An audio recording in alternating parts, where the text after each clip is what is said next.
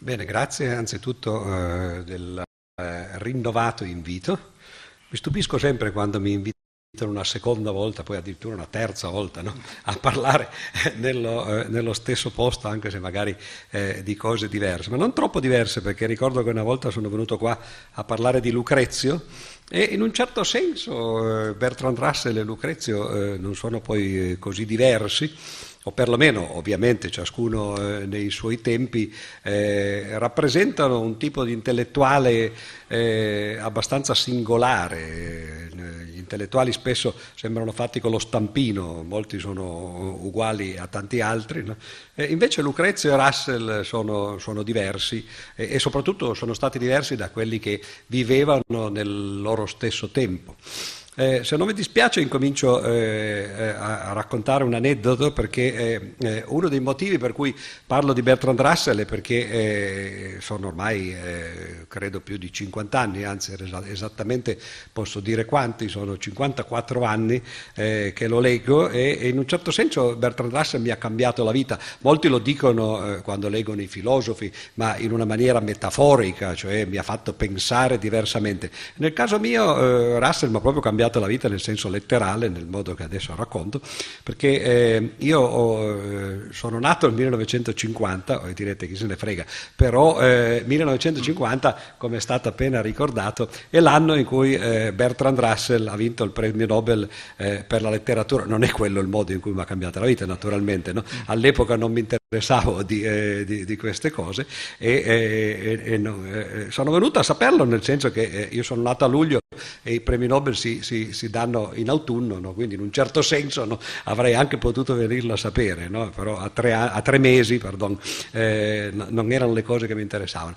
Ma eh, molti anni dopo, eh, nel 1969, eh, io avevo fatto l'istituto tecnico per geometri perché odiavo il latino, quindi eh, ero andato a scuola dalle suore, nelle medie, che mi avevano inflitto questa lingua barbara, no? come la chiama Lucrezio tra l'altro, no? quindi eh, non posso offendere nessuno, nel senso che è lui che diceva no? questa lingua barbara in cui non posso nemmeno tradurre le cose che dicono i greci e che vorrei raccontare, e quindi mi devo inventare le parole, eccetera. Vi ricordate, questa storia l'abbiamo raccontata la scorsa volta. E, eh, e, quindi do, dopo aver deciso che non volevo più saperne di latino, eh, ho scelto un istituto che era quello di famiglia, non nel senso che, eh, che, che fosse di proprietà di famiglia, ma mio padre, i miei zii, eh, eccetera, eh, molti, molti, amici, eh, erano tutti geometri. Eh, però eh, arrivato nel 1969 dovevo dare l'esame di maturità e pensavo che sarei andato a fare l'ingegnere per un motivo eh, quasi obbligato, perché eh, nel, come, come, tutti sanno, anche quelle che non sanno la matematica, eh, 1969 viene dopo il 1968, no? è l'ordine dei numeri, no? ma, eh, ma, la cosa è significativa perché 68, come tutti ricorderete, qualcuno magari personalmente e altri per sentito dire, era stato un momento di grandi cambiamenti e in particolare eh, il, eh, uno dei cambiamenti che avvenne in seguito ovviamente no? Sull'onda del 68 fu eh, nella primavera del 1969 la liberalizzazione dell'accesso all'università. Eh, oggi può sembrare strano perché eh, chi non ha vissuto in quei tempi non si ricorda com'era, ma all'epoca chi faceva l'istituto per geometri eh, fino al, appunto al 1969 poteva solo fare eh, l'ingegnere o l'architetto se voleva andare all'università. Chi faceva il perito chimico poteva andare a fare il chimico no? e così via. Solo i liceali potevano fare tutte le materie, non sapendolo nessuna, no? ovviamente eh, potevano poi scegliere in seguito no? di rimediare almeno in un campo eh, alla, alla loro loro, no, alla loro deficienza da questo punto di vista. No?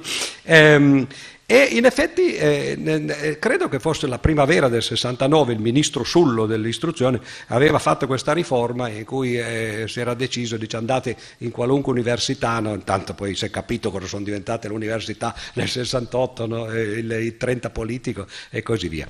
Io però non avevo cambiato idea perché eh, eh, era da qualche anno che pensavo a cosa avrei fatto dopo l'istituto per geometri e, eh, pensavo appunto che avrei fatto ingegneria con grande soddisfazione di mio padre che che era appunto un geometra e che sperava che suo figlio facesse il gradino successivo, quello che poteva fare.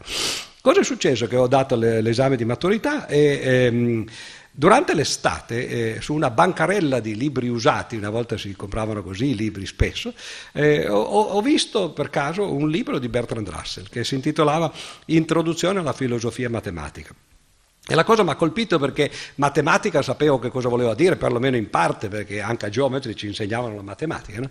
cose utili, eh, ma a geometri non ci insegnavano la filosofia, no? che eh, veniva considerata appunto qualcosa per eh, i liceali, ma ne avevo sentito parlare dai miei compagni di liceo, appunto gli amici no? e così via. E questo abbinamento filosofia-matematica, eh, lui la chiamava così, oggi noi la chiameremo filosofia della matematica, ma eh, comunque all'epoca eh, così si chiamava, eh, mi aveva colpito e quindi ho comprato questo eh, libretto di, di, di seconda mano, l'ho letto e ho avuto quello che si chiamerebbe un'epifania, benché fosse luglio, no? naturalmente, o, o giugno, no? eh, un, un, colpo, diciamo così, e ho detto, ma questa è una cosa meravigliosa, è quello che voglio fare. L'ho detto a mio padre, il quale è preoccupatissimo, dice cosa vuoi fare matematica?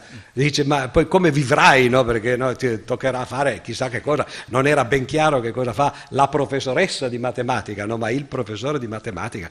E non c'è stato niente da fare. Ho deciso di, di fare appunto il eh, l'università di matematica, non solo perché poi quando è venuto il momento, dopo eh, due o tre anni, di scegliere eh, la, la, la, specializzazione, diciamo così, per, eh, per, la tesi, poi ho deciso che volevo fare proprio la logica matematica.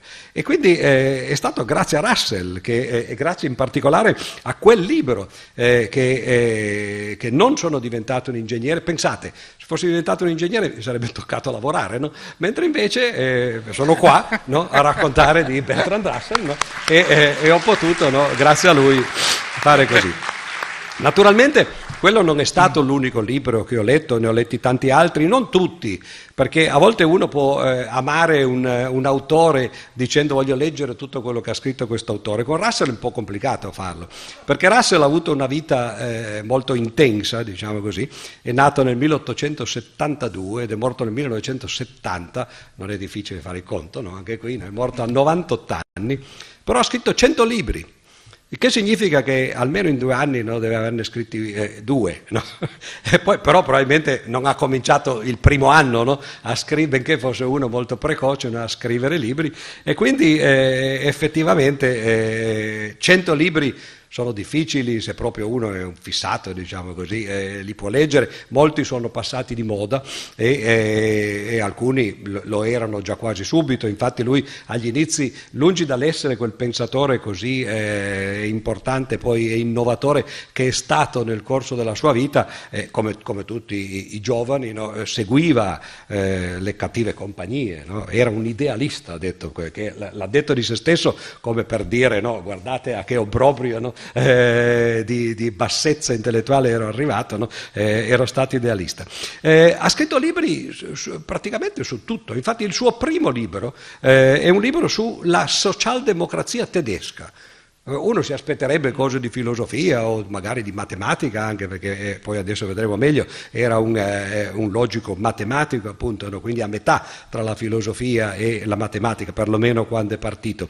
E, e questo è durato poi tutta la sua vita.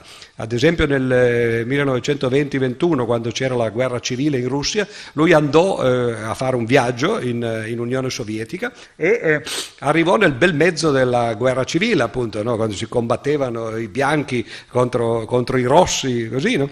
e riuscì a farsi, eh, era ormai abbastanza famoso, perlomeno era arrivato con una delegazione in Russia a Mosca di eh, parlamentari e, e comunque di, di, di, gente vicino al, al governo eh, inglese, no? e quindi riuscì ad avere un colloquio con Lenin, che insomma non, non è una brutta cosa. E poi scrisse un libro, su, naturalmente, su, su, questa sua esperienza in Unione Sovietica, è un libro che non vi consiglio perché ormai è naturalmente molto passato, ed è anche un libro poco generoso nei confronti di Lenin, il quale aveva avuto eh, la, la, pazienza di stare a sentire per un'ora un professore che gli andava a spiegare i paradossi della logica, no?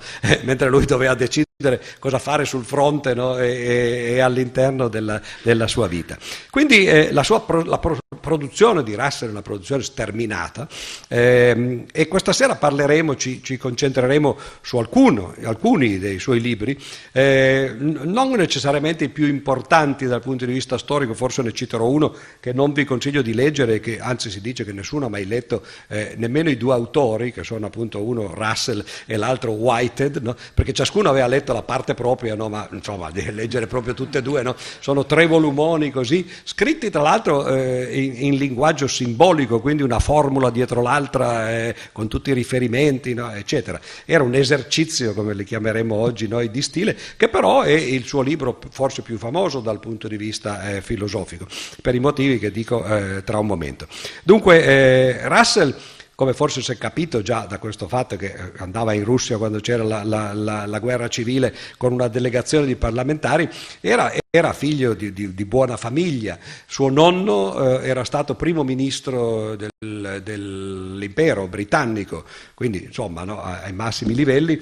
Lui era stato educato poi dai nonni perché aveva perso i genitori molto, molto giovane, da bambino, e i nonni l'avevano appunto preso in casa con sé e eh, racconta tutte queste cose nell'autobiografia.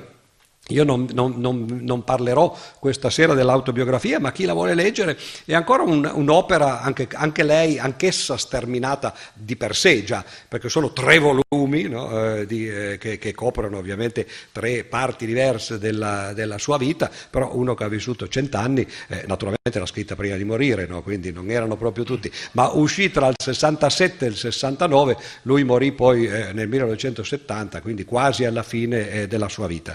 E una vita in cui hai incontrato eh, stavo per dire cani e porci, ma non mi sembra un'espressione, eh, un'espressione elegante no, per, eh, per, l'occasione. No? Comunque eh, gente di ogni genere, appunto gente nel suo campo, tra, tra, i filosofi ovviamente, tra i matematici, ma poi soprattutto nell'ultima parte della sua vita, quando divenne un personaggio pubblico eh, e anche molto apprezzato per eh, le, le, le idee che aveva, benché fossero idee assolutamente non mainstream, cioè erano idee molto radicali radicali e molto contrarie al pensiero del, del, suo tempo, però appunto anche i grandi della terra incominciarono ad apprezzarlo, soprattutto dopo eh, il 1950, dopo che prese il premio Nobel per la letteratura, qua, soprattutto all'epoca quando uno prendeva un premio Nobel, adesso eh, sono passati altri 50 anni, no? si sono raddoppiati nel frattempo i premi Nobel, ma eh, rimane pur sempre un evento eccezionale, quindi eh, come diceva eh, Kerry Mullis, che, che, è uno dei premi Nobel,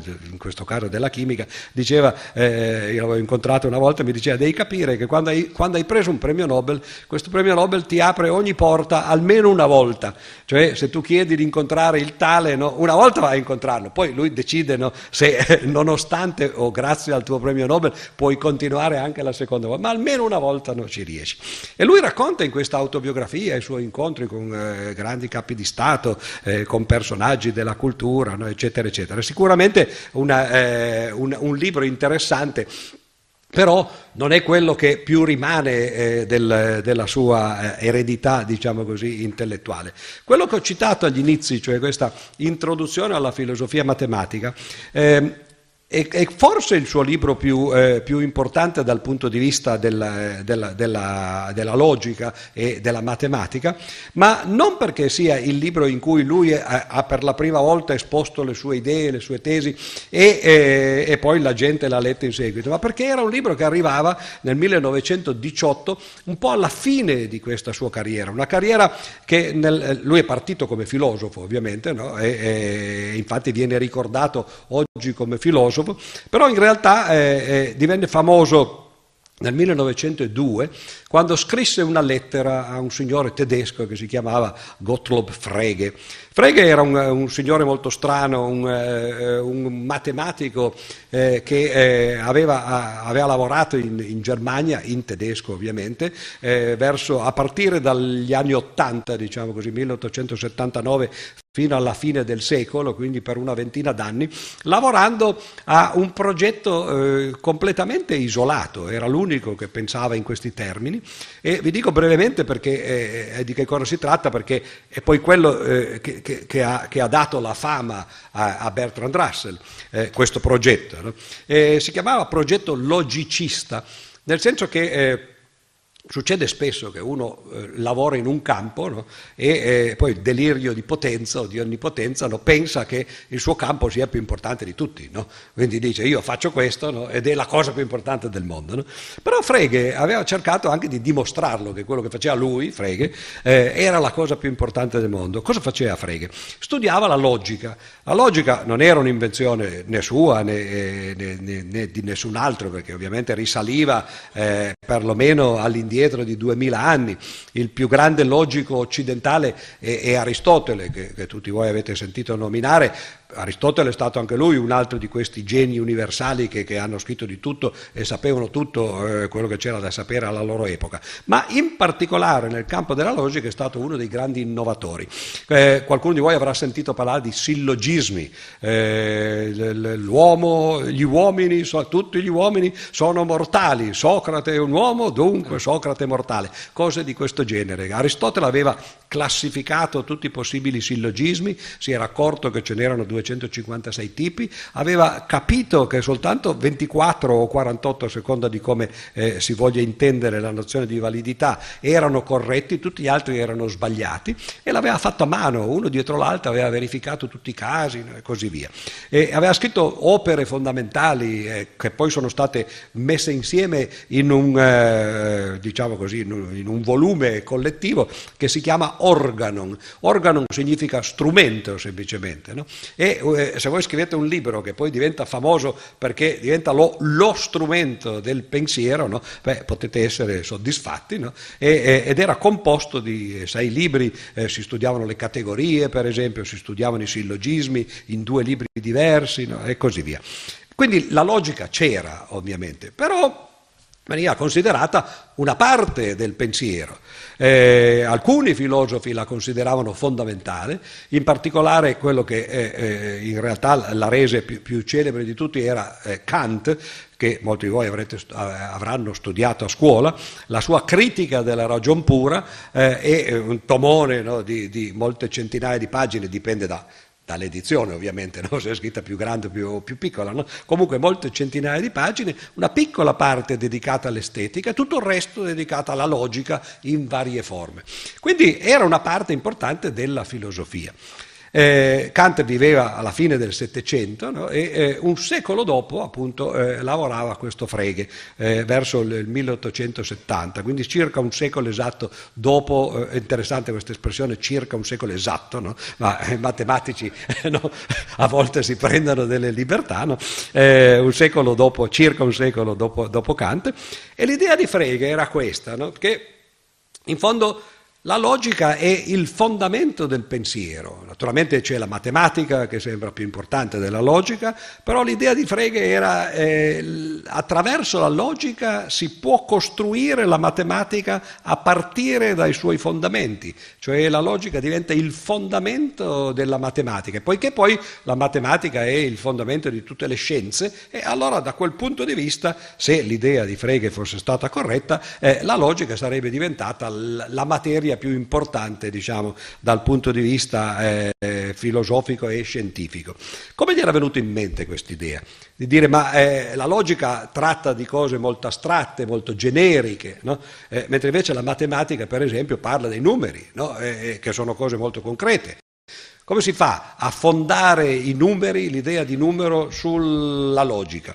E l'idea di Frege era stata eh, eh, geniale perché eh, lui diceva eh, eh, quando noi abbiamo di fronte a noi uh, per esempio un cestino con dentro degli oggetti, lui lo chiamerebbe un insieme con dentro degli elementi, come facciamo a sapere quanti sono gli elementi lì dentro? E uno dice, vedi, c'è bisogno della matematica, no? bisogna sapere se sono 5, se sono 20, se sono magari infiniti, eccetera. Lui diceva no, perché in realtà no, quello che veramente ci interessa, no, quando noi contiamo, per esempio, supponiamo di avere un cestino con dentro tre cose, come facciamo a sapere che ci sono tre cose? Eh, ne tiro fuori una, poi un'altra fa due, un'altra fa tre E, e Frege dice, vedi, hai, fatto, hai contato, no? hai detto uno, due, tre, no? hai preso quei tre oggetti e li hai messi, lui diceva, in corrispondenza biunivoca con altri tre oggetti che tu credi conoscere, che sono i numeri 1, 2, 3. No?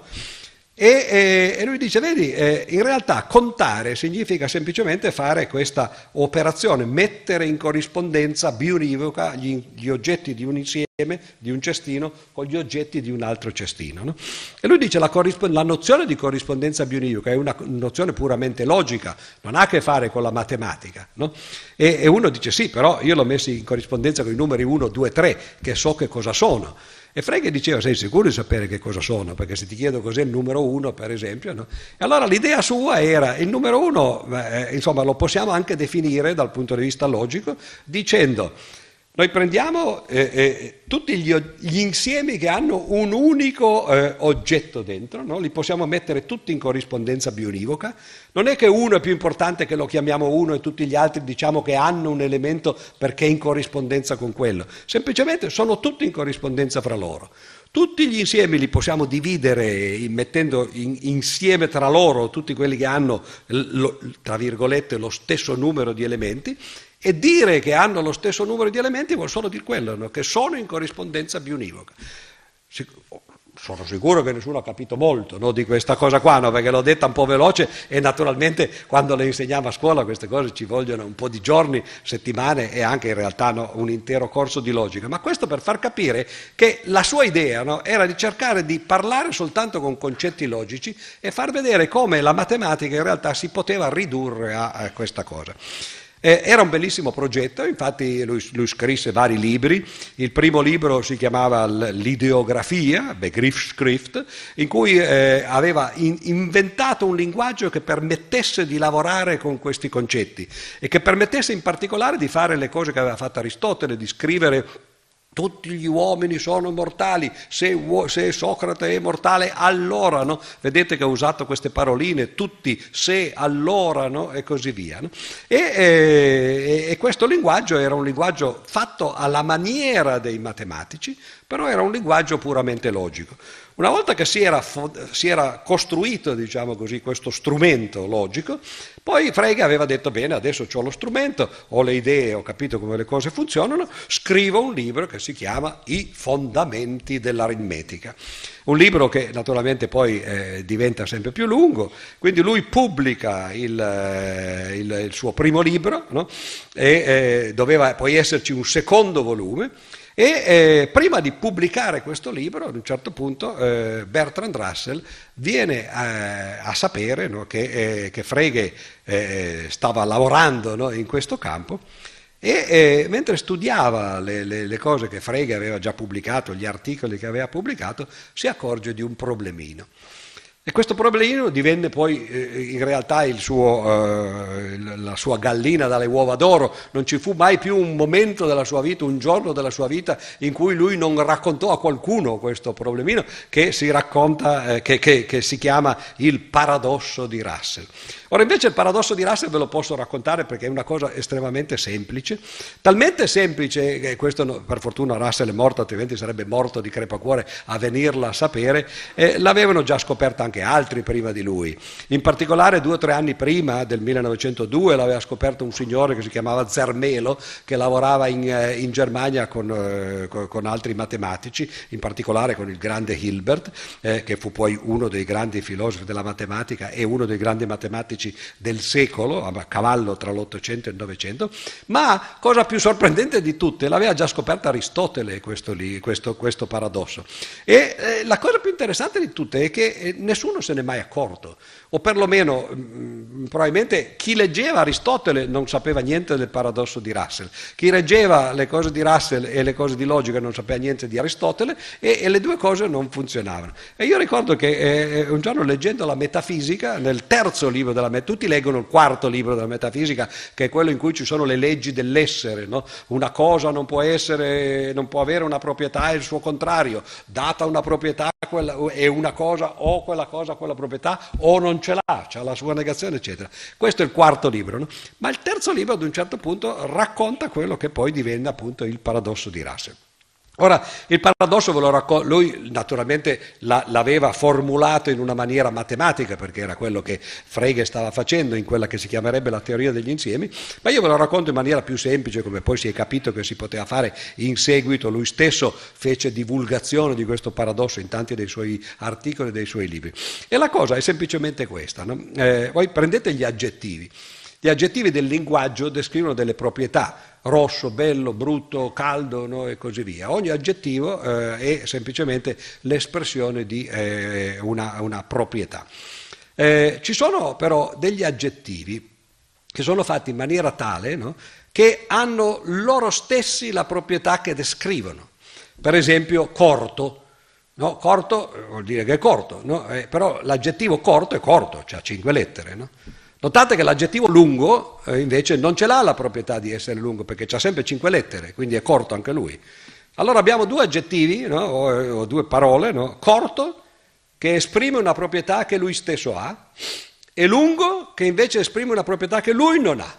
Ok? E allora eh, Russell ebbe l'idea di dire, ah che bello, allora adesso prendo tutti gli aggettivi e li divido in due parti. No? Da una parte in un, in un, cestino ci metto tutti gli aggettivi che hanno la proprietà che, che, che essi stessi descrivono. Non ce ne sono solo due, no? per esempio astratto, ovviamente gli aggettivi sono tutti astratti, no? fanno parte del linguaggio, quindi astratto è astratto. Concreto è il contrario, no? concreto è un aggettivo ma eh, non è concreto perché è astratto, è un aggettivo? E, e capite no? cosa fanno i logici, no? eccetera, questi giochi di parole, no? Dopo, che se uno poi li dice sufficientemente veloci nessuno li segue, nemmeno lui, però nessuno può nemmeno dire hai sbagliato, eccetera. E questo è quello che facevo quando facevo lezione, di modo da andare veloci e non farsi prendere in castagna. Ma allora l'idea di Russell è dividiamo gli aggettivi in quelli che hanno la proprietà che descrivono e quelli che non ce l'hanno. Abbiamo fatto esempi di, di uno e dell'altro. Corto e astratto hanno la proprietà che, dicono, eh, che, che descrivono lungo e concreto non ce l'hanno. Che, però adesso creiamo due nuovi aggettivi che indichino queste proprietà. La proprietà di un aggettivo di avere la proprietà che lui dice di avere e la proprietà di un aggettivo di non avere la proprietà che lui, che lui descrive. Come li chiamiamo? li chiamiamo? Uno, poiché si riferisce a se stesso, no? lo chiamiamo autologico, e l'altro, poiché non si riferisce a se stesso, lo chiamiamo eterologico. Ora la domanda è, L'aggettivo eterologico deve, è un aggettivo, deve stare da una parte o dall'altra, no? Dove sta? sta eh, eh, ha la proprietà che dice di avere? Beh, se, fosse, se, dicesse, se avesse la proprietà che dice di avere sarebbe autologico, invece eterologico. No? Allora non ce l'ha. Ah, se non ce l'avesse, allora avrebbe quella contraria, no? quindi sarebbe al contrario. E questo, qualcuno ride giustamente, no? e questo è quello che ha dato il premio Nobel a Bertrand Russell. Però. Naturalmente l'ho detto in una maniera un po' concisa, no? ma eh, questa, questo giochetto appunto, no? che è un paradosso agli inizi, sembrava essere semplicemente uno di quei rompicapo che dice dove sta il problema, dove, eh, dove, è il trucco, eh, lui lo scrisse a Frege il 16 giugno del 1902. Gli scrisse, caro professor Frege, ho letto eh, il, le, gli articoli che, che, sono riuscito a trovare che lei aveva scritto, no? mi piace molto l, l, il fondamento della matematica che lei vuole fare, questa sua idea di fondare tutto sulla logica no? e, e, e, sulla teoria degli insiemi. No? C'è solo un problema, no? ho trovato no, questo, questo, paradosso, no? lui non l'ha espresso in termini di aggettivi perché non gli sarebbe interessato, l'ha espresso in termini di insiemi che è un po' più complicato, l'insieme degli insiemi che non appartengono a se stessi, appartiene o non appartiene a se stesso e così via.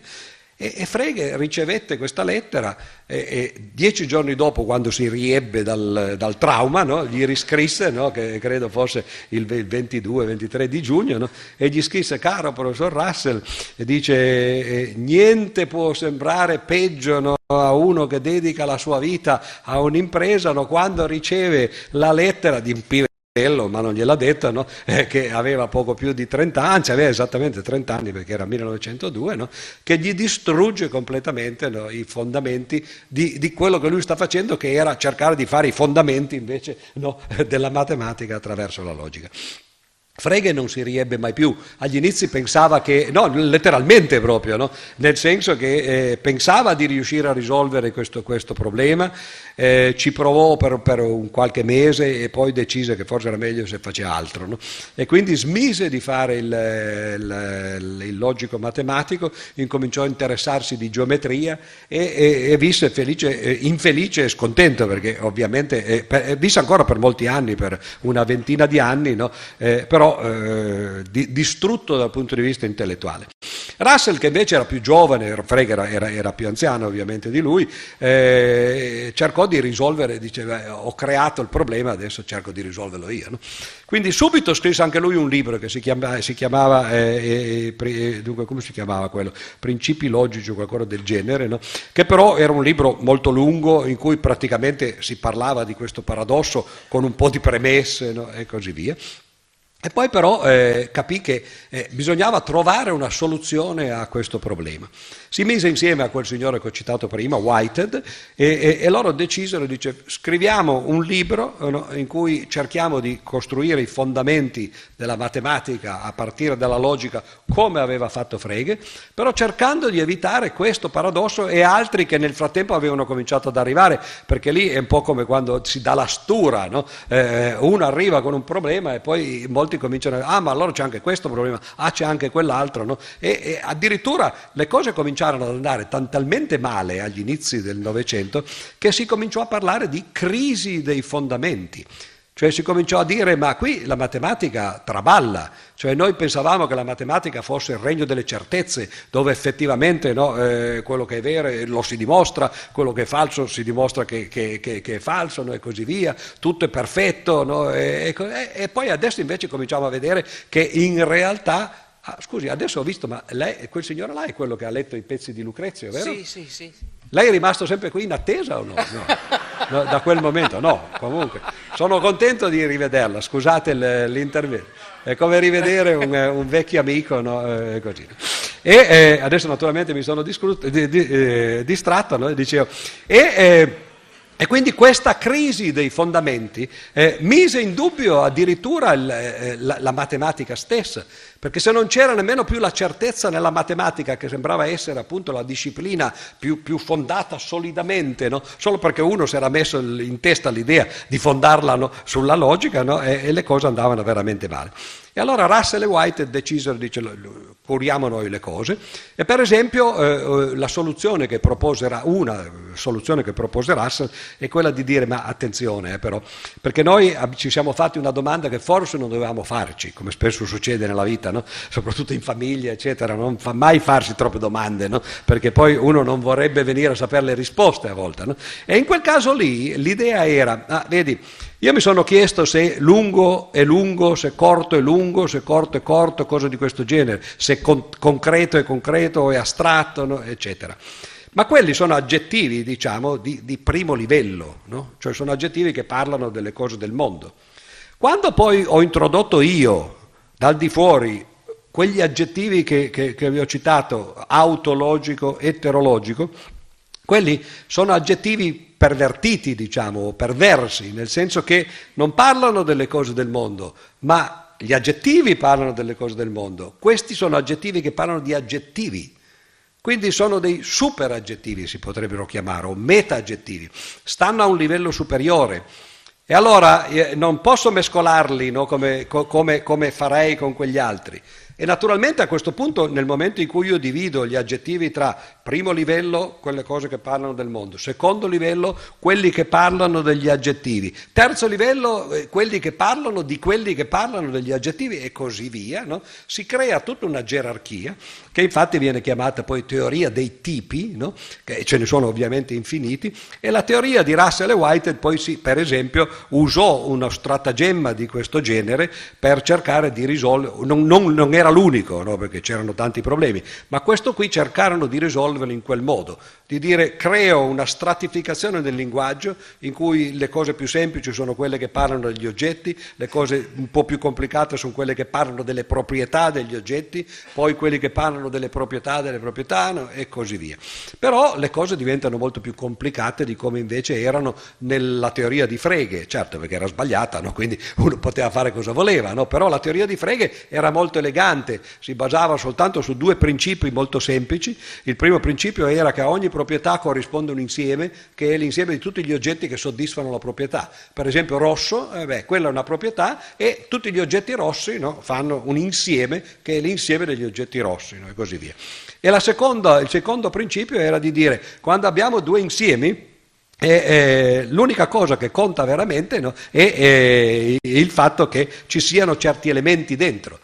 Due insiemi che hanno esattamente gli stessi elementi dentro sono lo stesso insieme, perché l'unico modo di definire gli insiemi è attraverso le cose che ci stanno dentro. Questa era la teoria di Frege. La teoria di Russell diventa una cosa molto più complicata no? e così via, che in effetti poi non soddisfa molto eh, dal punto di vista intellettuale, ma perlomeno non sembrava dare problemi come quelli che lui stesso e altri avevano trovato. Quindi loro speravano, diciamo, beh, speriamo che da una parte dentro questa nostra teoria si possano dimostrare tutte le verità della matematica e dall'altra parte non si può dimostrare niente di falso, no? quindi ci siamo chiusi in una botte, non era così bella. Eh, eh, come, come, quella di Frege no, agli inizi, però perlomeno siamo sicuri abbiamo risolto la crisi dei fondamenti. Questo libro, che loro modestamente intitolarono come quello di Newton, perché quando uno dice no, ho fatto una cosa no, che eh, rimarrà esattamente come quella di Newton, eh, Newton aveva intitolato i Principia, eh, i principi della filosofia, nat- principi matematici della filosofia naturale, il suo libro che aveva cambiato la fisica quando uscì alla fine del Seicento, Russell e Whitehead modestamente disse, lo chiamiamo anche noi principia, matematica, no? tanto per far capire che siamo i nuovi Newton no? eh, della situazione. E questo era negli anni tra il 1910 e il 1913. Uscirono tre volumi di questo libro, che è quello che vi dicevo prima che nessuno ha mai letto, nemmeno loro due perché appunto ciascuno leggeva la propria parte, poi magari così e, e, e, e nient'altro. Eh, doveva esserci un quarto volume che non uscì mai perché una volta che uno ha fatto vedere come partono queste cose, i grandi libri spesso sono incompleti, no? tu stasera mi citavi perché sono andato a mangiare con lui e con lui si parla sempre di Dostoevsky, no? eccetera, mentre uno mangia, no? Eh, così, no? e ha parlato dei fratelli Karamazov, e infatti gliel'ho detto, dice ah quello è un grande romanzo, quello non è un grande romanzo, quello è il prologo del romanzo. Infatti Dostoevsky l'aveva detto, dice, ho una bella storia in mente, però prima devo, devo diciamo, far capire qual è l'antefatto. E i fratelli Karamazov sono l'antefatto, no? e poi lui il, il, fatto non l'ha mai raccontato perché nel frattempo è morto, no? eccetera. E questo succede ai grandi libri però, no? che vengono considerati così incompleti. Essere tempo di Heidegger, per esempio, manca tutto il secondo volume e così via. La cosa bella sta nel secondo volume, ma non ve lo faccio vedere vedere. No? E qui eh, quest'opera divenne, diciamo così, il riferimento per i fondamenti della matematica. Eh, non vi racconto la storia come finisce lì, vi dico brevemente come, come, andrà a finire, perché a noi questa sera interessa parlare di Russell e non di quello che successe alla logica. Ma eh, siamo nel 1913 quando esce l'ultimo volume eh, stampato dei principi a matematica, passano meno di vent'anni e nel 1930-31 un signore che si chiama Gödel, un ragazzo di 22 anni che si chiama Gödel, eh, eh, scrive un articolo che eh, si intitola appunto sui sistemi formali della matematica, sui principi a matematica e i sistemi formali affini, cioè un articolo che parla proprio di questo libro di Bertrand Russell e di, eh, di Whitehead e Gödel dimostra, dice che non è vero che in quel sistema di Russell e Whitehead si possono dimostrare tutte le verità matematiche, e Russell dice, come no? Dice, ci abbiamo messo tutto l'impegno, tutto quello che noi sapevamo di matematica eh, sembrava che si potesse descrivere all'interno di quel sistema. E Gödel dice, sì, quello che voi sapevate, ma ci sono molte più cose no, che, che, di quanto si immagini la tua filosofia, no, la tua matematica. In realtà poi Gödel non è che ce l'avesse con Russell e il suo compagno, semplicemente dimostrò che non esistono sistemi in cui si può dimostrare tutte le verità della matematica. In particolare quello di Russell è uno di quelli, no? ma eh, dimostrò quello che si chiama il teorema di incompletezza. Ogni sistema della matematica, lo dico in maniera un po' approssimativa, se poi qualcuno vuole eh, cose più precise possiamo fare domande dopo oppure vi, faccio, vi, vi dico libri in cui potete leggerle meglio, no? ma detta così in prima approssimazione l'idea di Gödel è proprio quella. Non ci sono sistemi completi per la matematica, ogni sistema, quello di Russell ma anche altri che, che eh, più potenti, altri diversi, eccetera, no? sono tutti incompleti perché ci sono delle verità indimostrabili. Eh, per, per eh, diciamo così, smaltire un po' il trauma di quello che avete appena sentito, vi racconto un aneddoto perché eh, qualche anno fa eh, era ancora vivo naturalmente, sono andato a intervistare uno e in genere no, uno va dai vivi no? e, e, ed era il, eh, il senatore Andreotti no? il, il, eh, che tutti voi conoscerete ed ero andato, era, lui era sotto processo di mafia all'epoca eh, e mi ricordo che eh, la cosa era interessante, ho detto voglio andarlo a intervistare e, io, eh, per, per, parlargli dei teoremi di Gödel, chiedere a lui che cosa, che cosa ne pensava. E quando sono andato da lui, mi ricordo a Palazzo Giustiniani, no? anzitutto la cosa lì è interessante perché arrivano e lui mi dice, ah, buongiorno professore, vuole un caffè? Dico, no, eh, la ringrazio, non bevo caffè, ma comunque eh, forse no, eh, i giovani non possono capire, ma poiché c'erano stati dei precedenti diciamo, in cui Andreotti aveva offerto dei caffè a, a, a gente tipo Sindona, no, eccetera, che è stato anche l'ultimo che hanno bevuto, eh, dico grazie, no, no, io non bevo caffè, acqua mi basta, e, e, me la porto dietro tra l'altro. E, e, e dopo, eh, dopo, i convenevoli, gli ho chiesto, mi dica, ma lei che cosa pensa dei teoremi di Gödel? E dice, non l'ho mai sentiti. No? Non, eh. Gli ho detto, guardi, io glieli dico in due parole. No? Il teorema di Gödel dice che eh, in matematica, ma io gliel'ho detto in maniera più generale, dice che ci sono delle verità indimostrabili. No? E lui, dice, sotto processo, dice, cosa vuol dire verità indimostrabili? Mi chiese, dice che, che si sa e non c'è la prova. E io ho detto, eh, è proprio quello, no? Eh sì, perché in matematica è così, no? Cioè una frase no? che tu non puoi dimostrare, no? E allora poi ha avuto subito la, la risposta, no? dice, eh, bella roba, dice, eh, eh, se uno sa e non c'è, come fa a saperlo se non c'è la prova? Dice, e mi ha detto appunto, no, perché poi eh, l'uomo era fatto così, no? dice, se io so che qualcuno ha combinato qualche cosa, no? eh, per esempio, eh, dico io, eh, cose di mafia, eh, se, non vado a prendere il caffè con lui, appunto, dicevo, era proprio di questo che si parlava, dice, però non posso per esempio accusare, lui dice, eh, nel nostro sistema giuridico c'era prima della riforma che avevano fatto loro il, la, la soluzione per insufficienza di prove. Uno veniva accusato di qualcosa, si cercava di chiuderlo, no? di trovare la prova, non si trovava la prova e uno cosa faceva alla fine? Dice ti assolvo per insufficienza di prove. Il che vuol dire io lo so che tu l'hai fatto, però non ho la prova no? e, ti, e, ti, assolvo perché non ti posso condannare, però ti metto un marchio di infamia no? di modo che la gente sappia che eh, non ti ho assolto perché non hai commesso il fatto, ma ti ho assolto perché non ho la prova che l'hai fatto. E lui dice eh, scusate, questo non si può fare. Se tu ce l'hai la prova, lo contanni, ma se non hai la prova non puoi dire ti assolvo per insufficienza di prove. E infatti oggi non ci sono più quel tipo di eh, assoluzione, ma questo per dire che la logica, come vedete, no, è il fondamento di tutto, compreso no, anche il, eh, il, il diritto e, eh, e, e, le questioni politiche. Quindi Russell e Whitehead in realtà fecero questo enorme lavoro che costò loro dieci anni, perché tra il 1902, la famosa lettera appunto di Russell a, a Frege, e eh, il 1931, eh, il loro, pardon, 1913 quando finirono il libro, per dieci anni lavorarono a costruire questo sistema. E però perlomeno una parte dei loro obiettivi, cioè di costruire un sistema che fosse onnicomprensivo, descrivesse tutta la matematica, non ci riuscirono eh, completamente, ma Gödel dice non è colpa vostra, cioè non c'è nessun sistema di quel genere. Voi non lo sapevate e avete fatto un lavoro che da questo punto di vista era inutile, però eh, oggi lo si sa no? e quindi uno lavora dentro i sistemi che vuole, ma sa già a priori no? che tutte le verità non le può dimostrare. Russell però a quell'epoca, nel 1931, ormai si era allontanato dalla logica. Eh, il, il, 13 era stato l'anno di fine di questa, eh, di questa scrittura, il, uno dei motivi per cui non, non, non uscì mai il quarto volume eh, dei principi a matematica è perché nel frattempo, come chi conosce la storia sa, eh, era arrivata la, la prima guerra mondiale.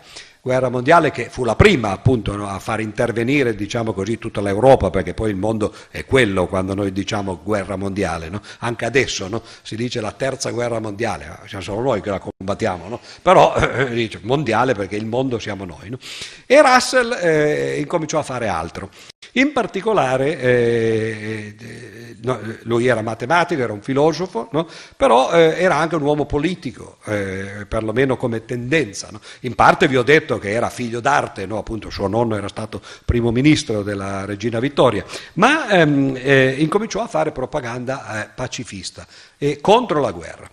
E naturalmente eh, eh, non c'è bisogno che ve lo dica perché ormai è da un anno che noi siamo in guerra, volenti o nolenti, no? per finto o per, per, davvero, no? e è, è molto difficile quando un paese è in guerra parlare contro la guerra. Avrete visto che coloro che provano a dire, per esempio, dice no, non siamo co- con Putin ma non siamo nemmeno con la Nato, ah se non sei con la Nato sei con Putin, dico no, ho detto né uno né l'altro, no? cioè, questo vuol dire niente da fare, no, non si può fare. Ora, eh, noi siamo per ora soltanto con mezzo piede dentro e mezzo piede fuori, come il gatto di Schrödinger, no? dentro la guerra. Ma quando dovessimo entrare con tutti e due i piedi dentro la guerra, ovviamente chi dice che non è d'accordo, no? e quello finisce in galera. Infatti Russell fece così. Eh, nel 1918, si, si, era ormai alla fine della, della, prima guerra mondiale, lui faceva propaganda per, eh, per la... Come? Per la pace, sì, certo, sì, sì. Eh, eh, volevo dire quello. Beh no, la guerra, l'Inghilterra c'era in guerra, ma voleva che smettesse di farla. No?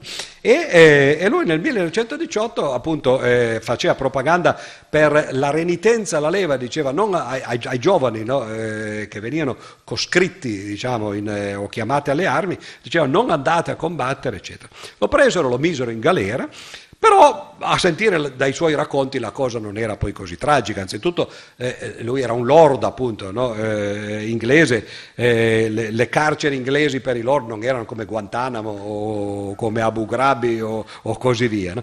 E lui diceva anzi eh, si sta mica male qui dentro, no?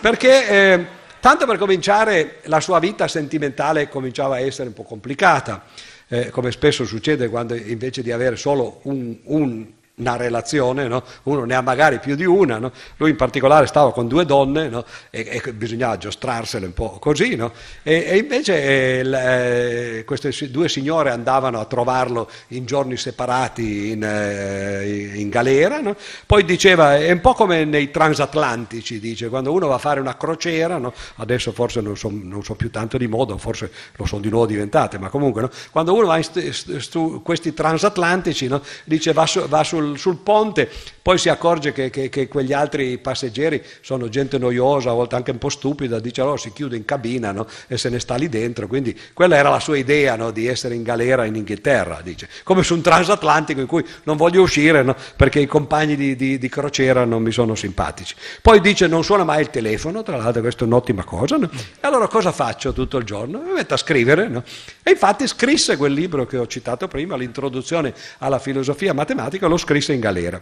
In sei mesi e eh, la, la, sua condanna era appunto di sei mesi. Alla fine di questo libro dice, tra l'altro ho un allievo molto dotato che si chiama Ludwig Wittgenstein, un tedesco, non so nemmeno se sia vivo o se sia morto perché non lo vedo dai tempi della guerra, no, ormai, no? eh, e, e l, l, l, diciamo così, l'ironia della sorte era che anche Wittgenstein era in prigione, però in Italia, eh, questa volta lui si era, si era, arruolato volontario, l'esatto contrario del maestro, no? che diceva non andare andate a fare la guerra, lui si era arruolato volontario, eh, era finito prigioniero a Cassino, quindi eh, sul suolo italiano, e stava anche lui scrivendo un libro naturalmente, eh, il famoso trattato logico-filosofico che qualcuno di voi avrà sentito nominare, che è una specie di poema eh, sulla logica matematica, in cui Wittgenstein sosteneva che Russell aveva sbagliato tutto, naturalmente che lui invece faceva tutto giusto no, e così via.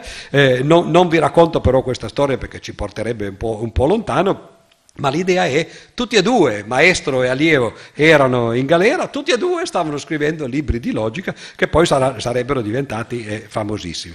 Russell esce nel 1918 dalla, dalla prigione e praticamente smette di fare il logico. L'unica cosa che farà ancora in logica sarà nel 1925 scrivere una seconda prefazione al, a una riedizione dei principi a matematica.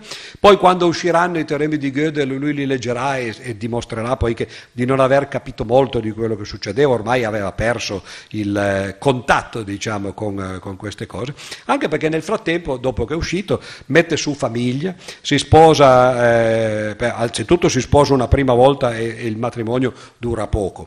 Ma poi eh, si sposa una seconda volta, eh, dunque era, eh, aveva 49 anni, quindi è facile fare il conto, no? era del 1872, no? Si sposa nel 1921 per la seconda volta eh, con una signora che aveva 22 anni meno di lui, insomma questa è una buona scelta, no? cioè, lui non aveva nemmeno 50 anni e questa qua eh, non, non, non, ne aveva nemmeno 30 e, e, comincia a fare figli, fa, fa, fa, due figli con lei. E naturalmente c'ha moglie, c'ha figli, eh, è vero che era figlio di, di, di un lord, però eh, le, diciamo così, i quattrini eh, eh non ce l'aveva perché le, i possedimenti non li aveva ancora ereditati no? e quindi deve cominciare a far soldi. E che cosa fa uno intelligente e colto no, come lui? Eh, si mette a fare divulgazione, no? e, questo però siamo cent'anni fa, no? quindi antelitteram in qualche senso. Siamo negli, agli inizi degli anni venti, la fisica per esempio di quegli anni è diventata completamente diversa da quella che c'era prima, è arrivato Einstein, Einstein che, che ha cambiato la percezione del mondo, ha buttato giù dal piedestallo Newton come scrissero i giornali nel 1919, ha cambiato la, la, la teoria dello spazio e del tempo, tempo eh, e così via, questo da una parte. Dall'altra parte è arrivata la meccanica quantistica già nel 1900, quindi per vent'anni non si capisce più bene come, come, come è fatta la materia, che cos'è l'atomo, eccetera. E Russell incomincia a scrivere libri di divulgazione scientifica. Ha già scritto questo libro di introduzione alla filosofia matematica, di divulgazione della logica eh, matematica, e scrive due libri eh, che ebbero un grande successo all'epoca, che si intitolavano L'ABC della relatività e L'ABC dei quanti. Ora, eh, sono due libri completamente diversi, perché se voi li leggete oggi, eh, uno non vi consiglio di leggerlo, no? quindi fidatevi mia, del mio giudizio, ed è l'ABC dei quanti, perché? Perché e, e quello era l'inizio della teoria dei quanti. Agli inizi del, del, degli anni 20 del Novecento non era ancora nemmeno arrivato Schrödinger, non era arrivato Heisenberg. Tutti quelli che noi oggi identifichiamo con la teoria dei quanti eh, eh, erano già nati, sì, erano lì pronti no, con la pistola e, e, il proiettile in canna no, a sparare i loro risultati, ma ancora non erano arrivati. Quindi quello che lui divol, divulga nell'ABC dei quanti eh, sono i rudimenti, certo parla un po' di Planck, un po' dell'atomo di Bohr, eccetera, che oggi sono, sono le cose che vi, stu, vi insegnano ai primi, alle prime due settimane a fisica no, e, e, poi si va avanti con, con tutto il resto. Quindi quello è un libro che è completamente passato di di moda, è fuori, è fuori moda. No?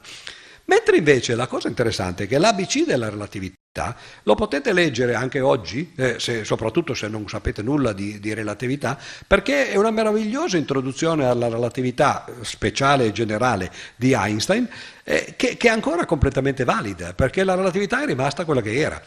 Mentre i quanti sono cambiati moltissimo ed è, ed è, tutto lì che c'è stato il grande progresso eh, dell'ultimo secolo della fisica, eh, nella relatività eh, tutto è rimasto come l'aveva lasciato Einstein. Oddio, si sono fatti molti risultati, si è andati molto avanti, però eh, è, tutto un cercare di capire meglio quello che già Einstein aveva fatto. Gli ultimi premi Nobel vi sarete accorti, le onde gravitazionali, quello sui buchi neri di Penrose, eh, le, quello di quest'anno addirittura, no, la, la, costante eh, pardon, di, di, di, due o tre anni fa, la costante gravitazionale, quello di quest'anno invece sul, eh, sul cosiddetto teorema di Bell, sul, sull'entanglement, sono tutte cose che aveva fatto Einstein.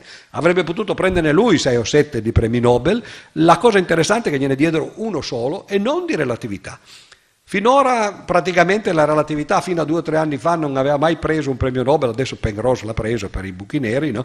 eh, ed è interessante no? che la teoria è praticamente quella. E allora se uno legge il libro di Russell ancora eh, trova eh, cose che sono perfettamente sensate, anche dal punto di vista di, eh, di, oggi, e soprattutto raccontate con lo stile di questo lord inglese che scriveva magnificamente, eh, come poi dimostra il fatto che poi appunto prese il, eh, il premio Nobel per, per, la fisica. Quindi quello fu un po' una seconda vita di Bertrand Russell. Seconda vita di Bertrand Russell Come? Par- sì, cosa ho detto? Fisica. Ah, va bene, poteva prenderli per tutti, ma comunque, no? Eh, glielo diedero per la letteratura. No, in realtà non poteva prendere per la fisica, no? Sì, sì, scusate, per la letteratura. E, eh, però uno scrive sulla relatività, scrive sui quanti e poi come manda avanti la famiglia.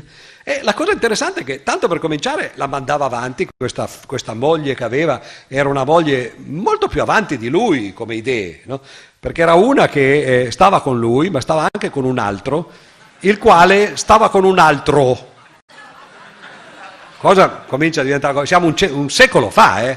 quindi no, eh, era, eh, lei stava con un bisessuale che stava con lei e, e, e, e aveva fatto un figlio con lei, no? e Russell ne aveva fatti due sempre con lei, no? ma in momenti diversi. E Russell ne aveva fatti due sempre con lei, ma in momenti diversi ovviamente, e insomma la cosa era complicata. E allora dice perché non scrivere di queste belle cose, no? anche eh, che, che, possono interessare alla gente. Scrisse un altro di, dei suoi libri famosi nel 1929 che si chiama Matrimonio e morale. No?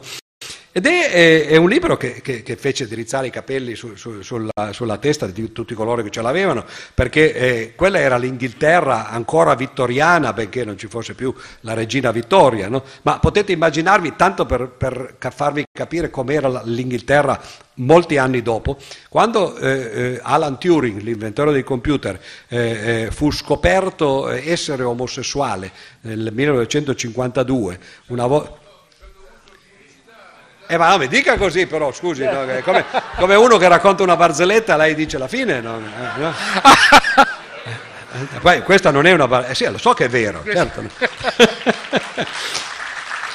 ma eh, comunque non era l'importante il fatto che si fosse suicidato, il fatto è che si era suicidato perché l'avevano arrestato perché aveva avuto dei rapporti omosessuali con un adulto consenziente. Siamo negli anni 50 dopo la seconda guerra mondiale e in Inghilterra era ancora proibito avere rapporti omosessuali tra adulti consenzienti. No? E che qui siamo 20, eh, 20, o 30 anni prima, no? potete immaginarvi... Che... Venga qua, che così facciamo come, come, eh, come l'altra volta. Come... non dargli corda. Lo sa. Sì, lo sì, sa. lo so, lo so. Quattro. Non sono sicuro che salvare vite umane agli inglesi sia una cosa saggia, ma comunque, no? comunque l'ha fatto, no?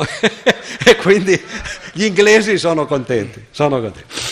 Ma questo era, era, soltanto, Turing non c'entra in questa storia, no? era soltanto per dire no, appunto, che anche molti anni dopo l'Inghilterra era ancora molto retrograda no? e quando Russell scrive questo suo libro effettivamente fa uno scandalo tremendo. Lui aveva delle idee, appunto, in parte erano le idee della moglie che lui doveva trangugiare e poi dice ho queste idee, maledetta quella che mi sono sposato, eccetera, eccetera. Infatti la divorziò poco dopo, comunque questa a dimostrazione. E tra l'altro si, si risposò sposò a 64 anni con una che aveva 42 anni in meno di lui, no? tanto per mantenere la, la, la, l'età della moglie fissa.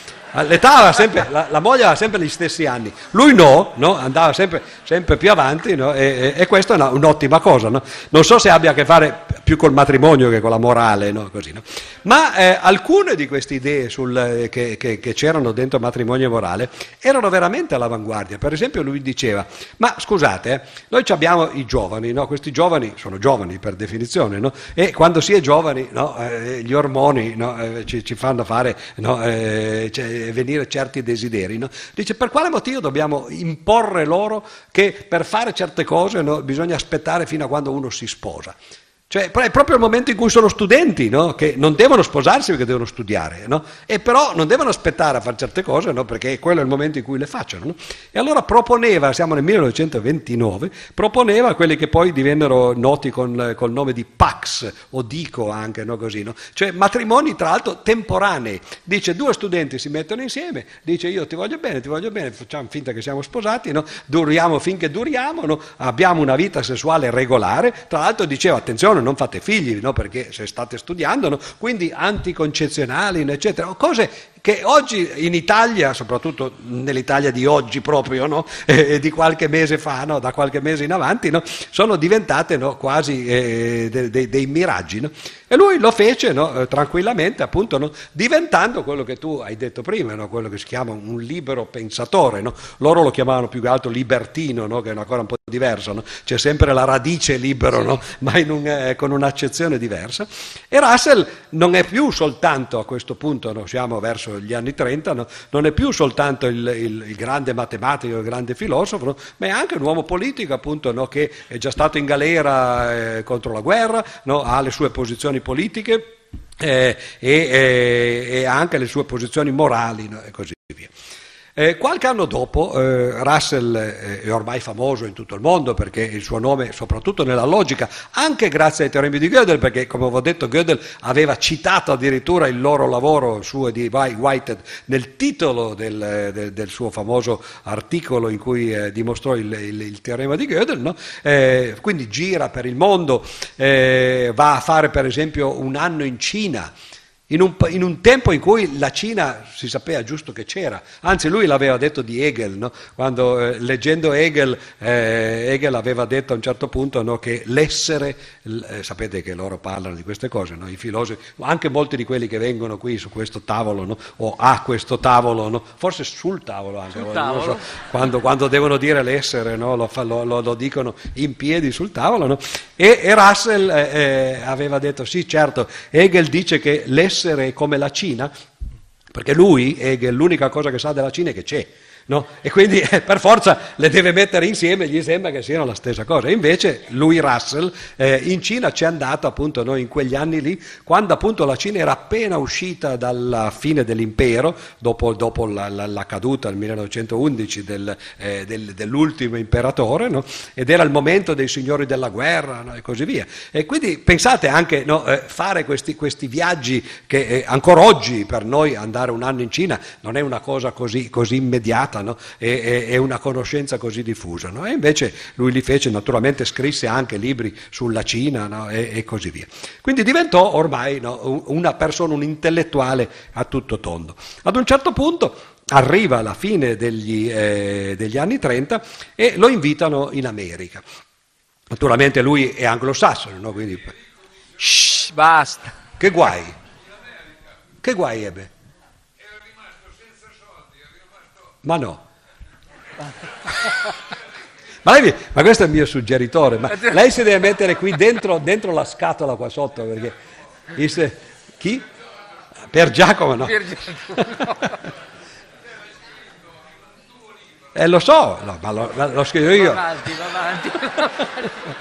me lo ricordo, me lo ricordo. Ah, tu ti preoccupi che non mi ricordi le cose che ho scritto. Eh, eh, eh.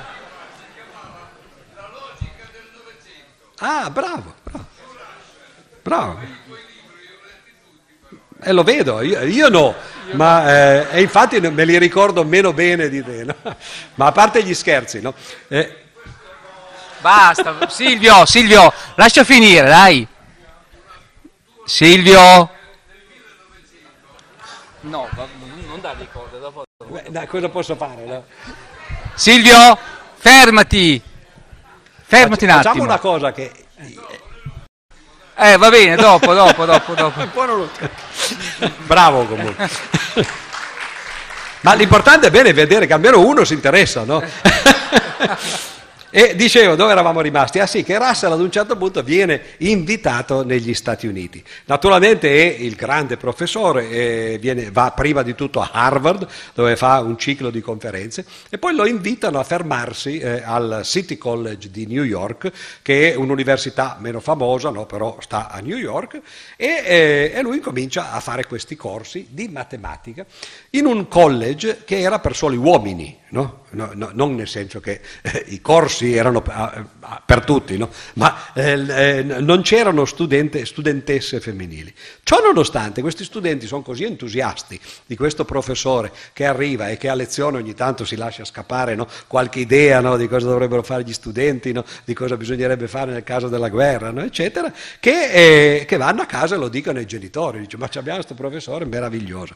E qualcuno di questi genitori, in particolare il genitore di una signora, di una ragazza, che non era iscritta al corso perché l'università era appunto per soli uomini, no? però viene a sapere che c'è in città quest'uomo di cui lui ha sentito eh, parlare e di cui si dice no, che sia appunto questo libertino con queste idee fuori del comune e lo denuncia eh, al, al, tribunale. Gli dice que- quest'uomo è semplicemente un diavolo incarnato, no? sta venendo a seminare zizzagna no? e, e, a insegnare ai nostri, eh, ai nostri, giovani cose che si dovrebbero tacere, no? non, non, può, eh, non gli si può permettere di essere un professore. E benché la cosa di nuovo possa sembrare una cosa strana, no? perché eh, siamo nel 1940 in questo caso, no? ormai è già scoppiata la guerra, tra l'altro eh, in, in Europa, gli, gli, americani non sono ancora entrati, no? però ormai non ci sono più i, i, transatlantici che vanno avanti e indietro, quindi Russell è bloccato in, in, America, non può tornare in Inghilterra perché nel frattempo appunto la circolazione marittima è stata, è stata fermata, deve guadagnarsi da vivere in, eh, in America, ma non ha problemi, essendo il famoso professore, insomma lo processano e eh, adesso non ho dietro il, ma tu la saprai a memoria, no? la citazione del, del tribunale no? che con un elenco ma sì, no, volevo gli, gli aggettivi, volevo, no? di, primo, di, primo, livello. No? Gli dicono tutta una serie no? di, di, libertino, anticlericale e, e, così via. E alla fine effettivamente lui viene condannato, il collegio eh, gli, gli eh, rescinde il contratto e lui si trova in America no, senza poter effettivamente più insegnare, perché una volta che un'università ti ha buttato fuori e c'è una sentenza di un, di un giudice, nessun altro si sognano di prenderti, e il risultato è che non ha soldi, no, non può tornare in, in Inghilterra no, e, e che fa? Finalmente trova però eh, un benefattore, che era un miliardario, diciamo così, uno che aveva soldi e che in effetti l'ha salvato dalla, eh, in, in, questa situazione incresciosa. E che cosa gli fa fare? Gli fa fare delle lezioni, diciamo così, in una specie di uni, un, università privata, in cui lui eh, ha, ha, un contratto per un anno o due no, e dovrebbe fare la storia della filosofia, incominciare a insegnare la filosofia dai presocratici no, fino ai tempi moderni. Gli fanno questo contratto, lui incomincia ad insegnare prende appunti, comincia a leggersi i classici, cosa che i filosofi spesso fanno, però eh, non sistematicamente magari, invece no, comincia ad andare in, in biblioteca, no? si legge i classici piano piano, prende appunti no? e, e, sta facendo queste lezioni, finché questo miliardario che eh, lui racconta nella sua autobiografia, Russell, dice era uno al quale più che altro gli piaceva eh, bisticciare con la gente no? e soprattutto non gli pareva avere, di avere Bertrand Russell sotto, sotto mano nato da lui con cui poteva bisticciare, ad un certo punto il miliardario lo accusa, dice eh, ma lei batte la fiacca, dice io la pago no? e lei non lavora no? e così via, finché alla fine lo licenzia pure lui.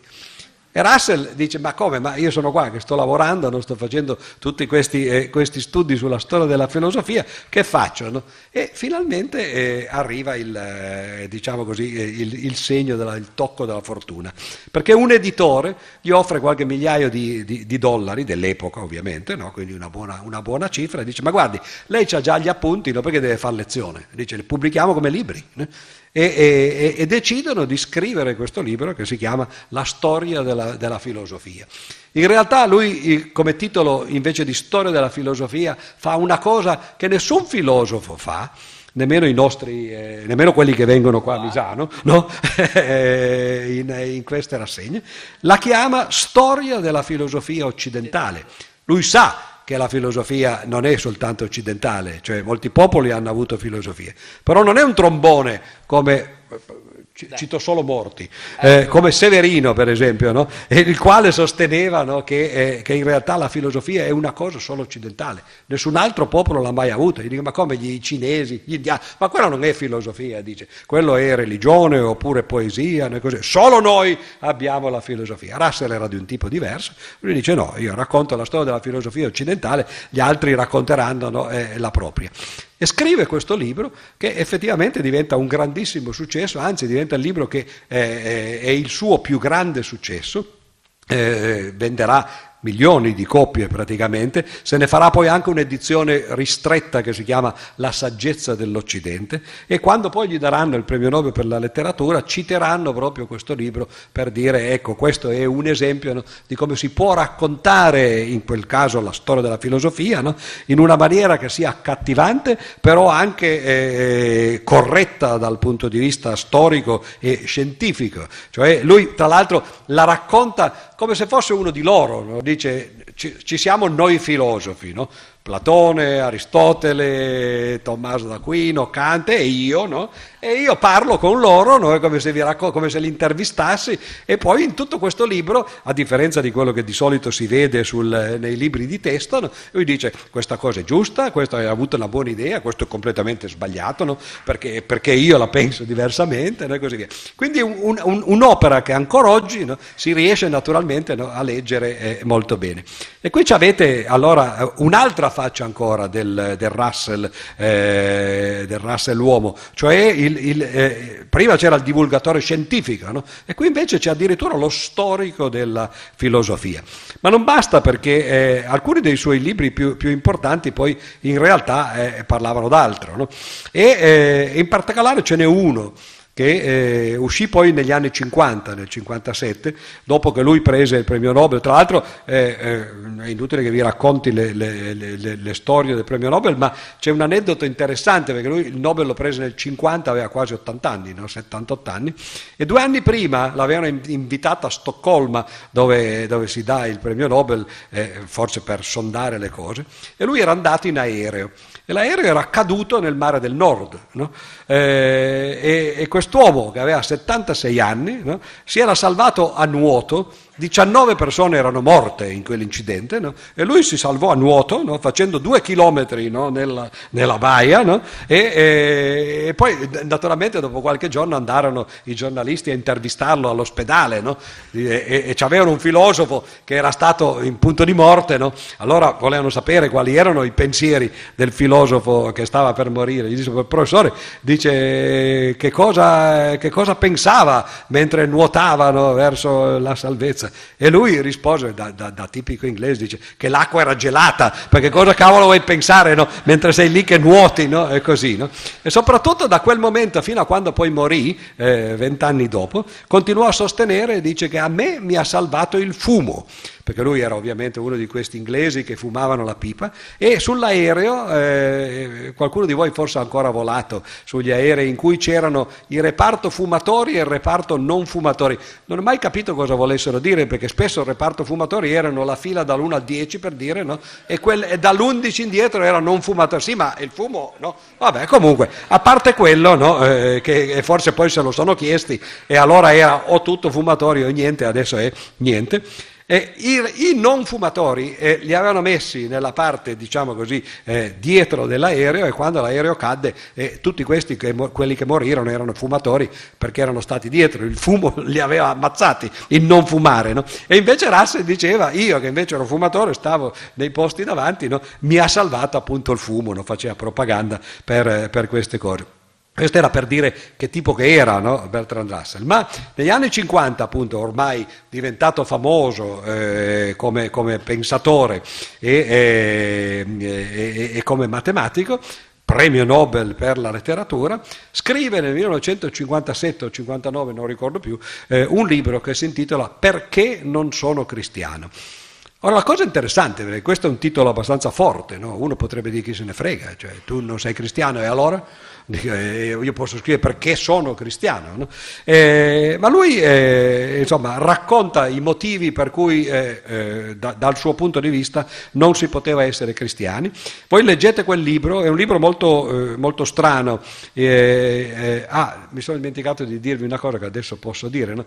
che quel famoso libro di cui ho parlato agli inizi, l'introduzione alla filosofia matematica, che mi aveva cambiato la vita, ad un certo punto in Italia era uscito fuori commercio perché eh, era un libro vecchio appunto no? del, del, 18, eh, poi comunque ristampato un sacco di volte, alla fine no, non era più in commercio. E agli inizi del 2000 io avevo cominciato a fare anch'io divulgazione e qualcuno eh, eh, gli erano venute le idee, no? che avevo certe idee, la, la, eh, la, la, notizia che avevo anch'io, alcune idee eh, non proprio diverse no? da, da, da, quelle di Russell, copiate da lui naturalmente, lesse, lette sui suoi libri, e, e, un giorno l'editore mi disse, la Longanesi, che aveva i diritti delle opere di Russell in italiano, mi disse i libri di Russell sono tutti fuori catalogo ormai, no? dice perché non cominciamo a ristamparli? Gli ho detto benissimo, dice da dove dovremmo cominciare? Dice, secondo me dalla introduzione alla filosofia matematica, no? che è un libro che può cambiare la vita a qualcuno. E l'editore mi disse perché non fai la prefazione? E infatti l'ho fatta no? e, e, e, oggi se voi prendete quel, quell'edizione lì del, della Longanesi c'è eh, il libro e con la mia prefazione, no? questa è una, è una, bella rivincita. Ma poi eh, eh, da quel momento in avanti l'editore decise di cominciare a, stampa, a ristampare eh, altri libri di Russell e quindi rista- facendomi fare le prefazioni. Quindi io ho fatto la prefazione matrimonio e morale, ho fatto la prefazione all'ABC della relatività, eccetera. E quando poi mi disse adesso cosa facciamo come nuovo libro, io ho detto, ho detto qua è il momento buono, dice, facciamo perché non posso essere, perché non sono cristiano. Lui mi dice va bene, ok. E naturalmente io l'avevo letti da ragazzo questi libri, quindi ogni volta che, che dovevo fare la prefazione li rileggevo e, e li rileggevo da, da, uomo, non dico maturo perché quello non sono mai diventato, ma comunque no, con più anni no, di quelli che avevo quando li avevo letti per la prima volta. E la cosa strana è che quando lessi Perché non sono cristiano, eh, mi sembrò un libro eh, disuguale, diverso dagli altri, infatti lo era, eh, non era un libro organico in cui lui affrontava l'argomento della religione, perché non essere religiosi no, dal punto di vista scientifico o, o logico, razionale, no? bensì era una serie di articoli e di conferenze che lui aveva fatto in giro per il mondo, oppure pubblicato in, vari, in vari, eh, varie pubblicazioni. No? E infatti l'ho detto all'editore, gli ho detto ma l'ho, riletto adesso, quando l'avevo letto da ragazzo mi aveva aperto gli occhi, no? però oggi mi sembra un po' passato. No? E l'editore mi disse, ma perché come l'avresti fatto tu? Gli ho detto, ma eh, io sarei partito in maniera sistematica, no? leggendo la Bibbia, facendo vedere che cosa c'è che non va bene, no? non soltanto raccontando aneddoti. E l'editore mi disse, perché non lo fai allora? Gli ho detto, un minimo no, di senso delle proporzioni, dice no, no, fallo. E infatti eh, io ho scritto poi un libro che si intitola Perché, più precisamente, no? non perché io non sono cristiano, ma perché non possiamo essere cristiani, e tra parentesi, e meno che mai cattolici, chiusa parentesi, no? E quello fu il libro, in effetti, che eh, il mio libro più, più di successo, quello che vendete di più, no? che però era ispirato a questo libro di Bertrand Russell.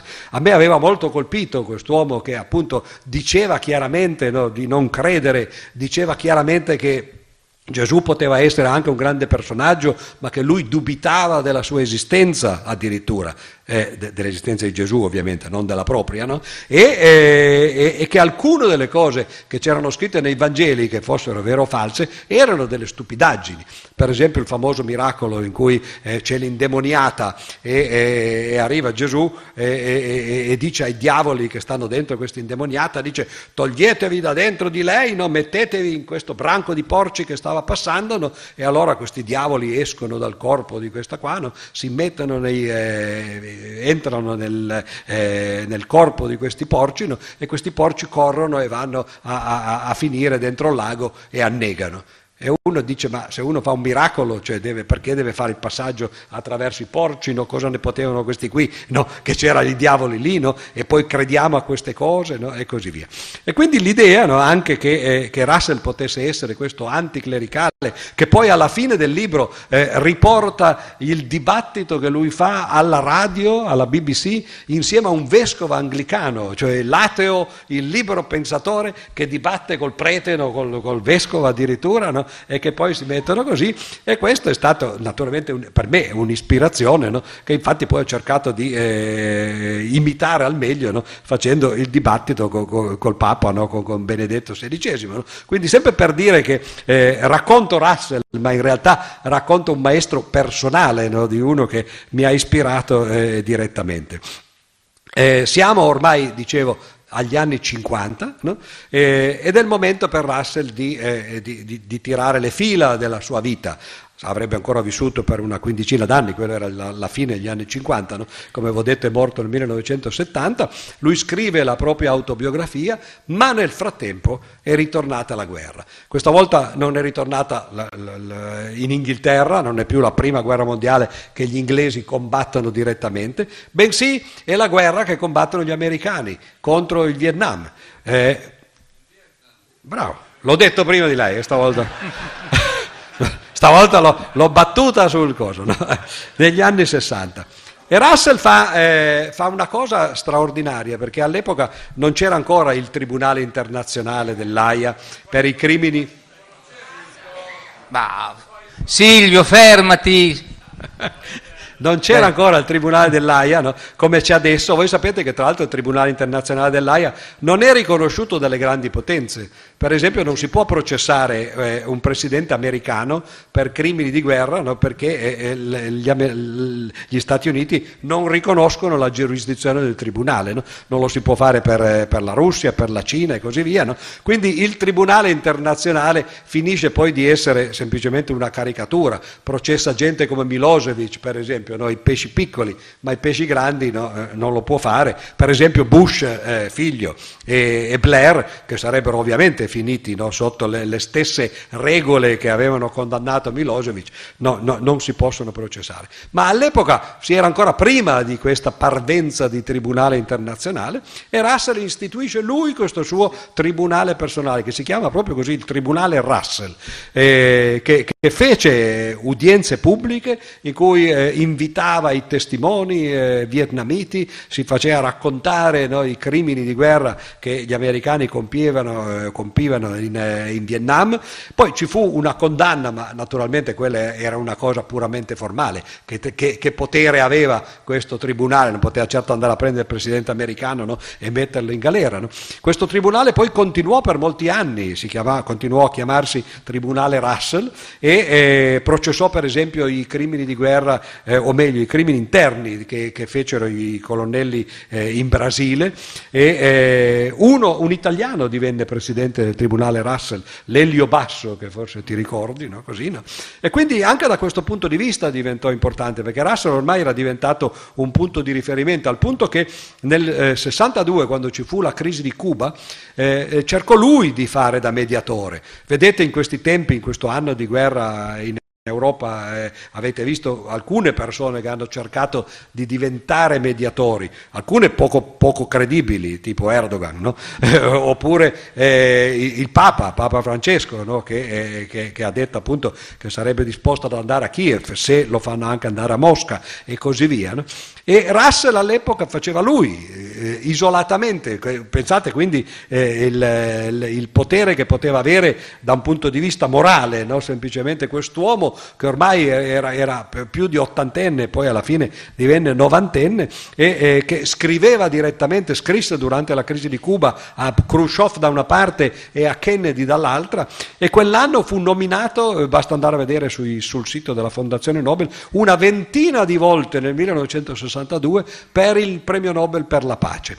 La cosa divertente è che lui prese il premio Nobel per la letteratura con una nomination soltanto nel 1950, nessuno l'aveva mai nominato prima e poi quell'anno lì lo nominò uno e glielo diedero. E qui invece una ventina di persone lo nominarono e, e, e non glielo diedero invece e voi direte ne aveva già preso uno, ma successe altre volte, per esempio Linus Pauling, un famoso chimico che prese il premio Nobel per la chimica e poi dopo qualche anno prese il premio Nobel per la pace. Ma Russell aveva fatto anche un'altra cosa importante per la pace ed era nel 1955. Lui racconta, eh, e questo vi fa anche capire un po' eh, il tipo che era, no? perché eh, naturalmente era un po' tolemaico, no? cioè un mondo che gira spesso attorno a lui, no? Eh, che, che, fa un po' la parte del sole. E lui racconta, dice, ero su un volo che andava da Roma a Parigi, era il 1955, aprile del 1955, e il comandante dice ai eh, passeggeri dell'aereo, è morto Albert Einstein. Eh, anche questo fa capire che, che, che, importanza poteva avere uno come Einstein. No? Eh, oggi difficilmente si darebbero queste notizie, o lo si direbbe è morto un calciatore, no? è morto il, il principe, eccetera, eccetera. No? Ma muore Einstein e, e, il pilota lo dice. E Russell dice ebbi un colpo al cuore. Uno dice, eh, certo, lo conosceva bene, erano amici. No, gli aveva appena scritto una lettera e non aveva ancora risposto, no? e, e, e, dice è, andata male, no? però non era soltanto le, una lettera così, no? la cosa sarebbe stata di poco interesse, era che Russell eh, nel 1955 aveva pensato di fare un eh, movimento degli scienziati contro la bomba atomica. E qui eh, vi, vi, dico due parole di quello che è successo eh, a proposito della bomba atomica, perché la bomba atomica ovviamente è un ordigno tecnologico che poi i politici usano, hanno usato, ma eh, che è stato costruito dagli scienziati ovviamente. No? E qui si pone il problema, la scienza deve fare queste cose, deve, deve costruire delle armi che poi vengono date ai politici, che poi le usano ovviamente, no? per fare del male no? ai, ai, propri nemici eh, e viceversa. No? E, eh, il problema è che eh, la bomba atomica fu costruita negli anni 40 perché si temeva e si pensava che avrebbe potuto costruirla anche Hitler. E naturalmente tutti sappiamo com'era Hitler, no? e questo era un grosso pericolo. E fu Einstein stesso che eh, nel 1939, nel 1940 eh, scrisse due lettere famose al presidente Roosevelt dicendo guardi che eh, ormai la fisica atomica è arrivata a un punto, dopo che si era scoperta ovviamente la, la fissione eh, nucleare, l'avevano scoperta anche i tedeschi tra l'altro, no? Eh, il, il, primo esempio no? Eh, in realtà no? Otto Hahn fu lui il primo a, a capire queste cose. E, era, e, Einstein scrisse appunto al presidente americano dicendo guardi che qui siamo in una situazione che se non la costruiamo noi potrebbero arrivare loro prima e potrebbe essere la fine di tutto. No? E eh, non sembra che poi da un punto di vista storico questo sia stato dirimente, perché poi il presidente Roosevelt decise di fare la bomba atomica, ma per altri motivi fu un altro scienziato, scienziato un informatico in realtà, Vannevar Bush, eh, che, non, che, non, è parente ovviamente degli altri Bush, no? eh, uno dei, dei, dei padri dell'informatica che lo convinse. Mentre invece le lettere di, di Einstein insomma, sembrano non abbiano avuto questo, questo grande effetto e, eh, e comunque rimane il fatto no, che ovviamente a Los Alamos si riunì questo gruppo in cui c'erano praticamente tutti gli scienziati più importanti dell'Occidente i più bravi no, e, e, e, si misero a lavorare alla, alla bomba. Quello che successe, che è molto interessante ed è anche inquietante, è che tutti questi dissero andiamo a farlo perché non vogliamo che i nazisti la facciano prima di noi. No? È una specie di azione difensiva, no?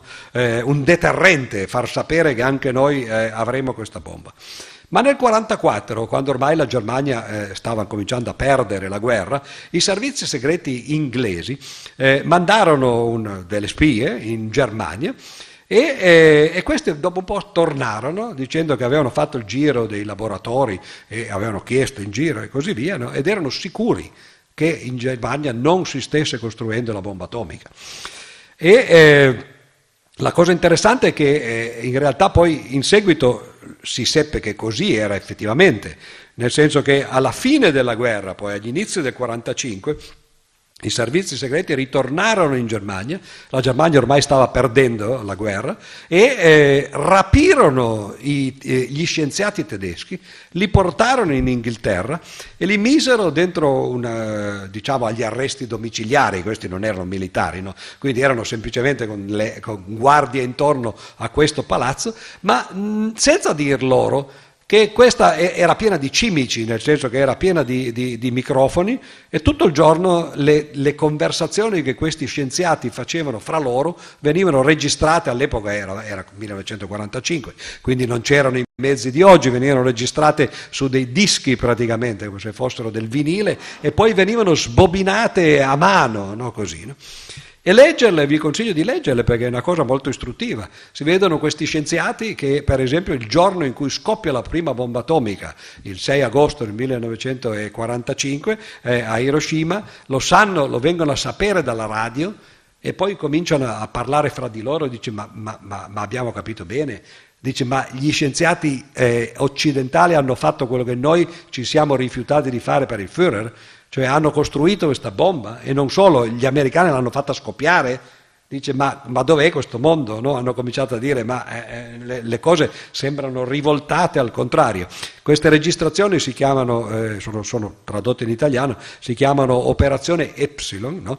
e, e, e, sono appunto molto istruttive. Tra l'altro due giorni dopo lo scoppio della prima bomba atomica Heisenberg fa un seminario per i fisici eh, che erano appunto i fisici tedeschi eh, in, eh, diciamo rapiti e, e imprigionati in cui spiega quali sono i principi della bomba atomica. Cioè, che significa che ovviamente li aveva pensati no? e, e, e, non gli arrivavano sicuramente no? nel giro di due giorni, no? Eh, semplicemente così. Quindi eh, uno deve ripensare un pochettino a come la storia viene raccontata, eh, a come effettivamente le cose sono, sono andate, eh, chi ha avuto le proprie responsabilità, eccetera. Ma facendo appunto questo passo indietro di qualche mese, quando i servizi segreti per la prima volta dicono che sono sicuri che non si sta facendo la bomba in Germania, allora ovviamente questo lo comunicano allo Salamos.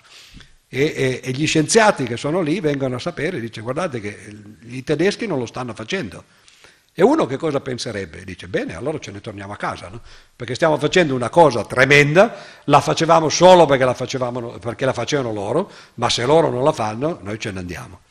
E invece uno dice queste cose si chiamava Josef Rotblat, no? Eh, non molti di voi forse l'hanno sentito nominare, era un giovane polacco che era emigrato in, in Inghilterra, quindi sicuramente non era un nazista, no? era scappato eh, dai nazisti e dalla Polonia, no? e lui dice no, scusate, eh, se le cose stanno così, io ero venuto per quel motivo e allora me ne vado.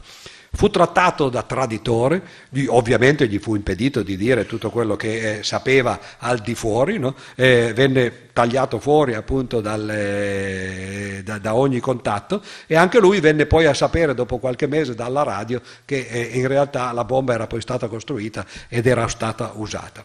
Ora, eh, dopo la guerra, molti scienziati cominciarono ad avere dei dubbi.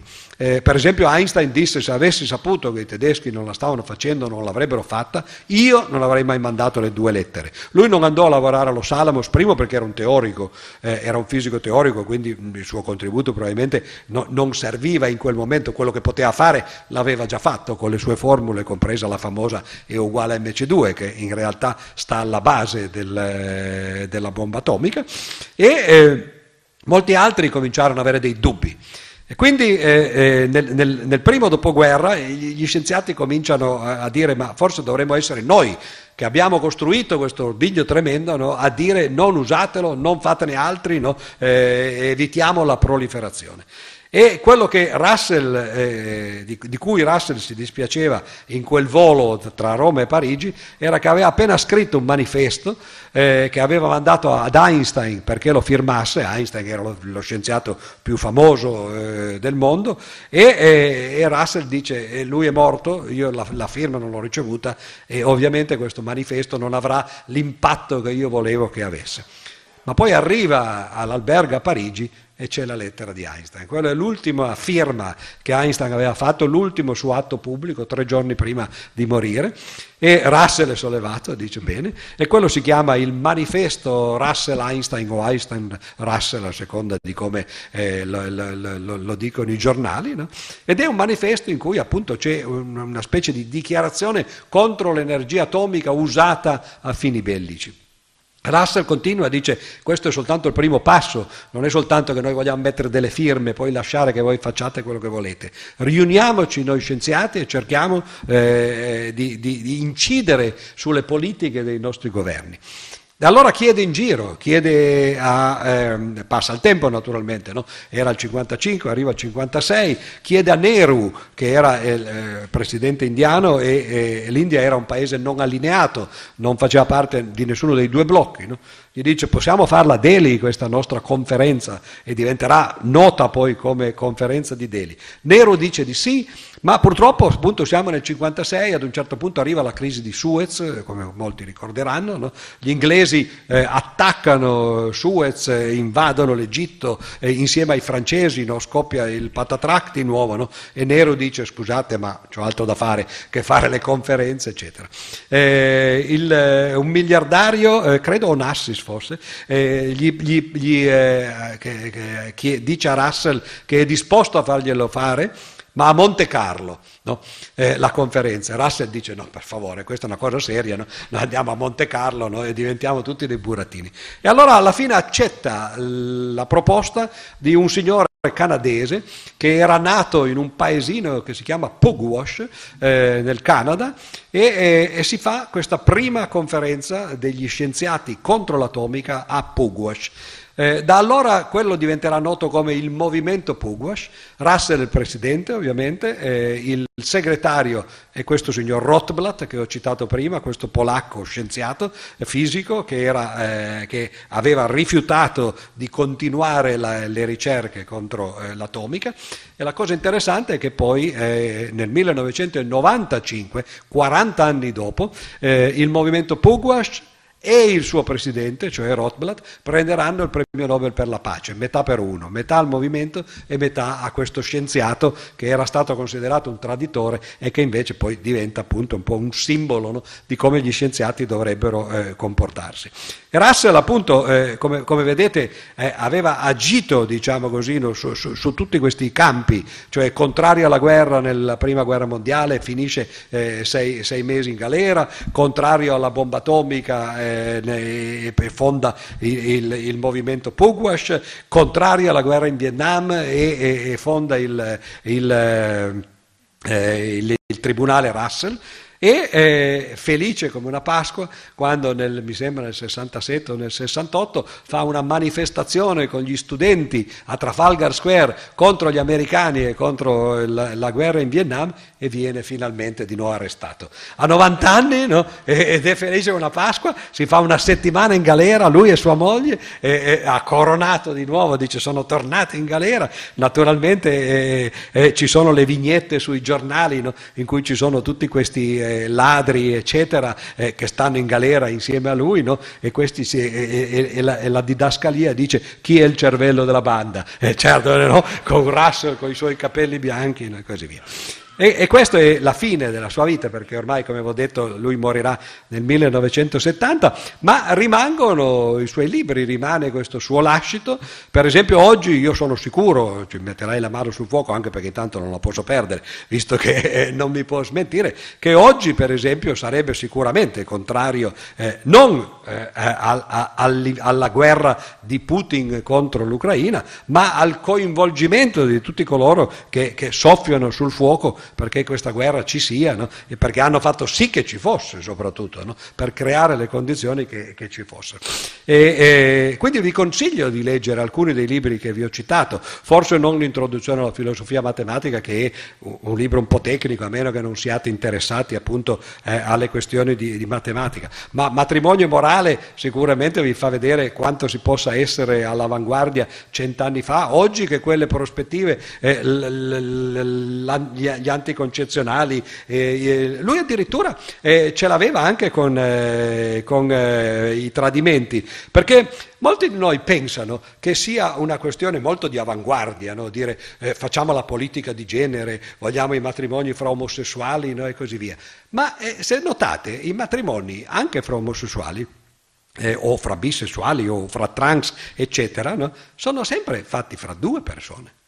Ora, la cosa interessante, no, è, da un punto di vista matematico, è che eh, eh, l'Istat ci dice che in Italia, per esempio, eh, coloro che non sono, etero, non sono, eterosessuali, cioè tutti coloro, eh, diciamo, non binari, come vengono chiamati adesso, no, arrivano al 4% della popolazione cioè omosessuali, bisessuali, transessuali, eh, gender fluid e così via, 4% della popolazione. Se uno guarda l'esposizione che queste cose hanno sui media, sembrerebbe che quello fosse uno dei problemi principali, no? mentre invece riguarda una piccola minoranza, che è, è, è ovvio che i diritti delle minoranze sono esattamente quelli che bisogna tutelare, perché altrimenti si rischia che la democrazia diventi una dittatura della maggioranza, non è questo il problema. No? Ma se uno guarda i rapporti Kinsey che si sono fatti negli anni 50 no? e poi tutto quello che è successo dopo, si scopre che tanto per cominciare, eh, eh, e questo chiedete al vostro medico di fiducia, no? eh, dal 15 al 20% dei, dei, dei, dei figli nati no, eh, non sono in Italia, eh, no? non sono del genitore che vive con la mamma. Ora, la cosa è abbastanza interessante, no? perché 15% è una grossa... Siamo, eh? uno dovrebbe dire una ventina di noi, una trentina di noi, no? magari dice papà, eh, eh, ho i capelli rossi, com'è che tu hai i riccioli neri, no? eccetera. No? E, eh, e, allora eh, uno si potrebbe chiedere, ma forse eh, il, il, vero problema, quello che veramente toccherebbe tu, negli anni 70 si è visto che per esempio il divorzio invece era una cosa molto diversa, perché quello sì che toccava la maggioranza della popolazione, perché chiunque si sposa, poi prima o poi no, della moglie o del marito, insomma, no? e, e, e, adesso possiamo eh, felicemente no, eh, separarci e divorziare, ma fino al 1970 in Italia non era possibile.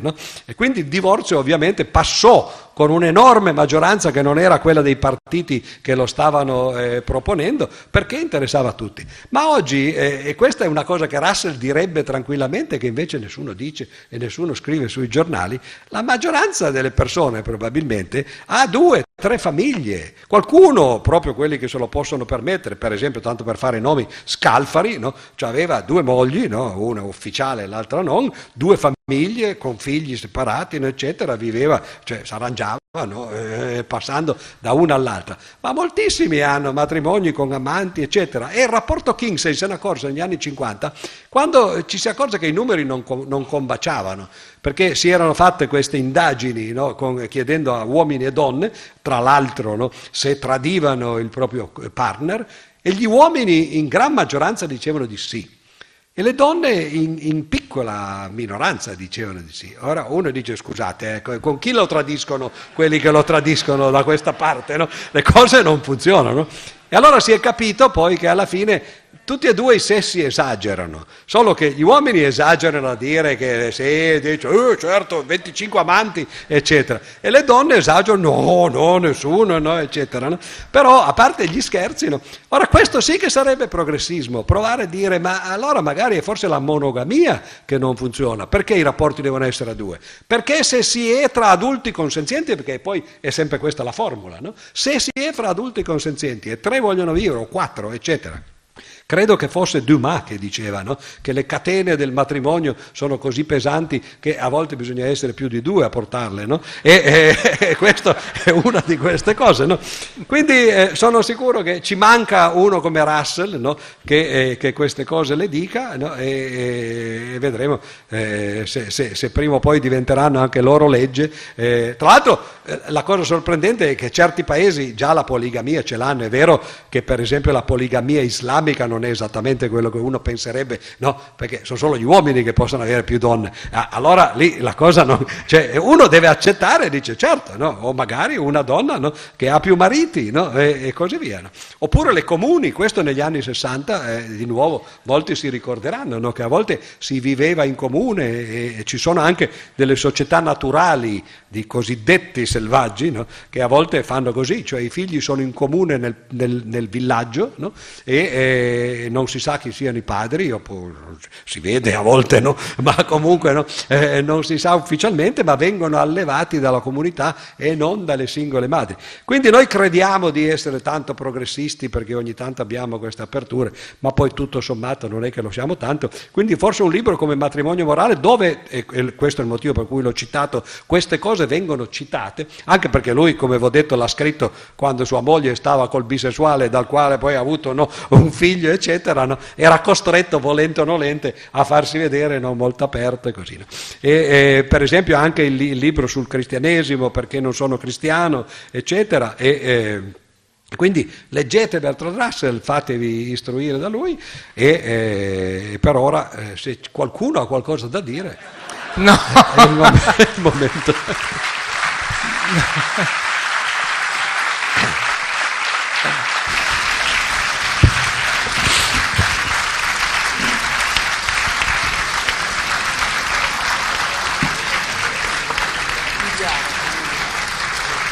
momento. Sì, se vogliono.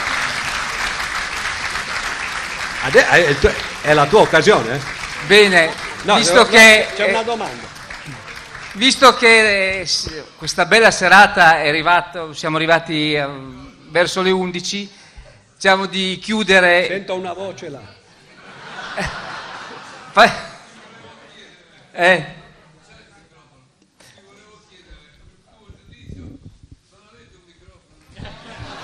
Silvio, per, per cortesia. eh, Posso dire una cosa eh, prima che tu eh, faccia la domanda? Che quelle domande lì sono sempre è come quando uno comincia la conferenza e dice mi sentite, ma ti sentono solo quelli che intanto è inutile che ti dicano di sì. Tu volevi sapere se quelli che non ti sentono ti sentono, ma non puoi dire mi sentite. E qui è uguale, non avete un microfono e, e se quello a cui lo devi chiedere, ah, ti è arrivato il microfono. Eccolo. Ok. Pier Giorgio, ti volevo oh. chiedere questo. Allora, quando Russell ha 28 anni, che siamo nel 1900 ed è a Parigi. La domanda Silvio... Eh, va bene, fammela introdurre, come faccio? Certo. Lui è a Parigi, è a, a Parigi ci sono due, due, congressi, uno eh. della filosofia e uno della matematica. Mm. Lui viene sicuramente influenzato da, da Peano. Giuseppe da Peano. Peano. Volevo sapere quanto influisce. Giuseppe Peano è un docente di Torino. Di Cuneo. Di Cuneo, Come di Torino, no, sì, sì, sì, di, di Spinetta. Quanto eh, può aver inciso in lui sulla questione della logica? Beh no, lui lo dice, lui Russell lo dice molto chiaramente nell'autobiografia, racconta di quel momento, quello tra l'altro fu un momento storico per, per, proprio per l'umanità o perlomeno per l'Europa perché era il 1900 ci fu il congresso internazionale di filosofia e quello di matematica subito dopo, ma in realtà la cosa importante è che era il 1900, era l'anno della Ville Lumière, fu il momento in cui eh, Parigi venne illuminata a giorno dalle, per, dalle prime lampadine praticamente, no? che già c'erano prima ma non si erano mai viste in, in quel modo lì. No? Fu un anno straordinario, ci fu il, la mostra degli impressionisti, per esempio, eh, si costruì il Grand Palais, il Petit Palais, il, il, la, la, stazione del treno dove oggi c'è la mostra degli impressionisti a Parigi, no, eccetera. Quindi era un anno straordinario e fecero i due congressi di filosofia e di matematica. Russell, che all'epoca era un filosofo, si iscrisse solo a quello di filosofia, e, eh, però c'era a quello di filosofia anche qualcuno che era matematico, in particolare quello che tu hai citato, Giuseppe Peano, che era eh, un famoso matematico, eh, un, un, po' pazzerello, no? eh, che stava a Torino, tra l'altro, anzi in realtà era nato proprio nella città dove sono nato io, a Cuneo, a Spinetta, lì vicino, no? Eh, che era molto noto come matematico, e, come filosofo della matematica un po' meno, ma aveva, eh, aveva delle strane idee, no? Perché anche lui voleva costruire questa lingua universale alla maniera di Frege, come vi ho citato agli inizi, questa eh, esatto. ideografia, no? il Begriffsschrift, no? esatto. e eh, aveva, aveva, fatto una sua versione, eh, che poi fu quella che, che Russell in realtà imparò, e Russell racconta, dice, sono andato a questo congresso, avevo 28 anni, non conoscevo nessuno, eh, ero lì, no? diciamo, eh, tutto titubante, no? e durante le discussioni ogni tanto si alzava quest'uomo con questa barba bianca, che era Peano appunto, e dice che tutti lo stavano a sentire ed era sempre quello più preciso così. E Russell disse dopo la conferenza sono andato lì e, e gli ho chiesto, no, gli dico ah, maestro non è che lei abbia delle, dei preprint come si direbbe oggi, no, delle coppie dei suoi lavori no? e una volta si faceva così, ci si portava dietro una valigia le coppie dei, eh, stampate dei lavori, lui gliele diede e Russell dice sono andato a casa e... Eh, si è messo a studiare. Mi sono messo a studiare, studiare ed è lui poi, Russell, che ha non solo mutuato l'ideografia di, di, Peano, però l'ha resa popolare, l'ha anche un po' modificata e migliorata e, e, e quindi oggi il linguaggio della matematica è il linguaggio di Peano anche, eh, anche grazie a Russell. Ma se posso, eh, racconto un aneddoto che forse non sai, eh, di Russell, che è divertente perché fa anche capire che tipo che era lui. No?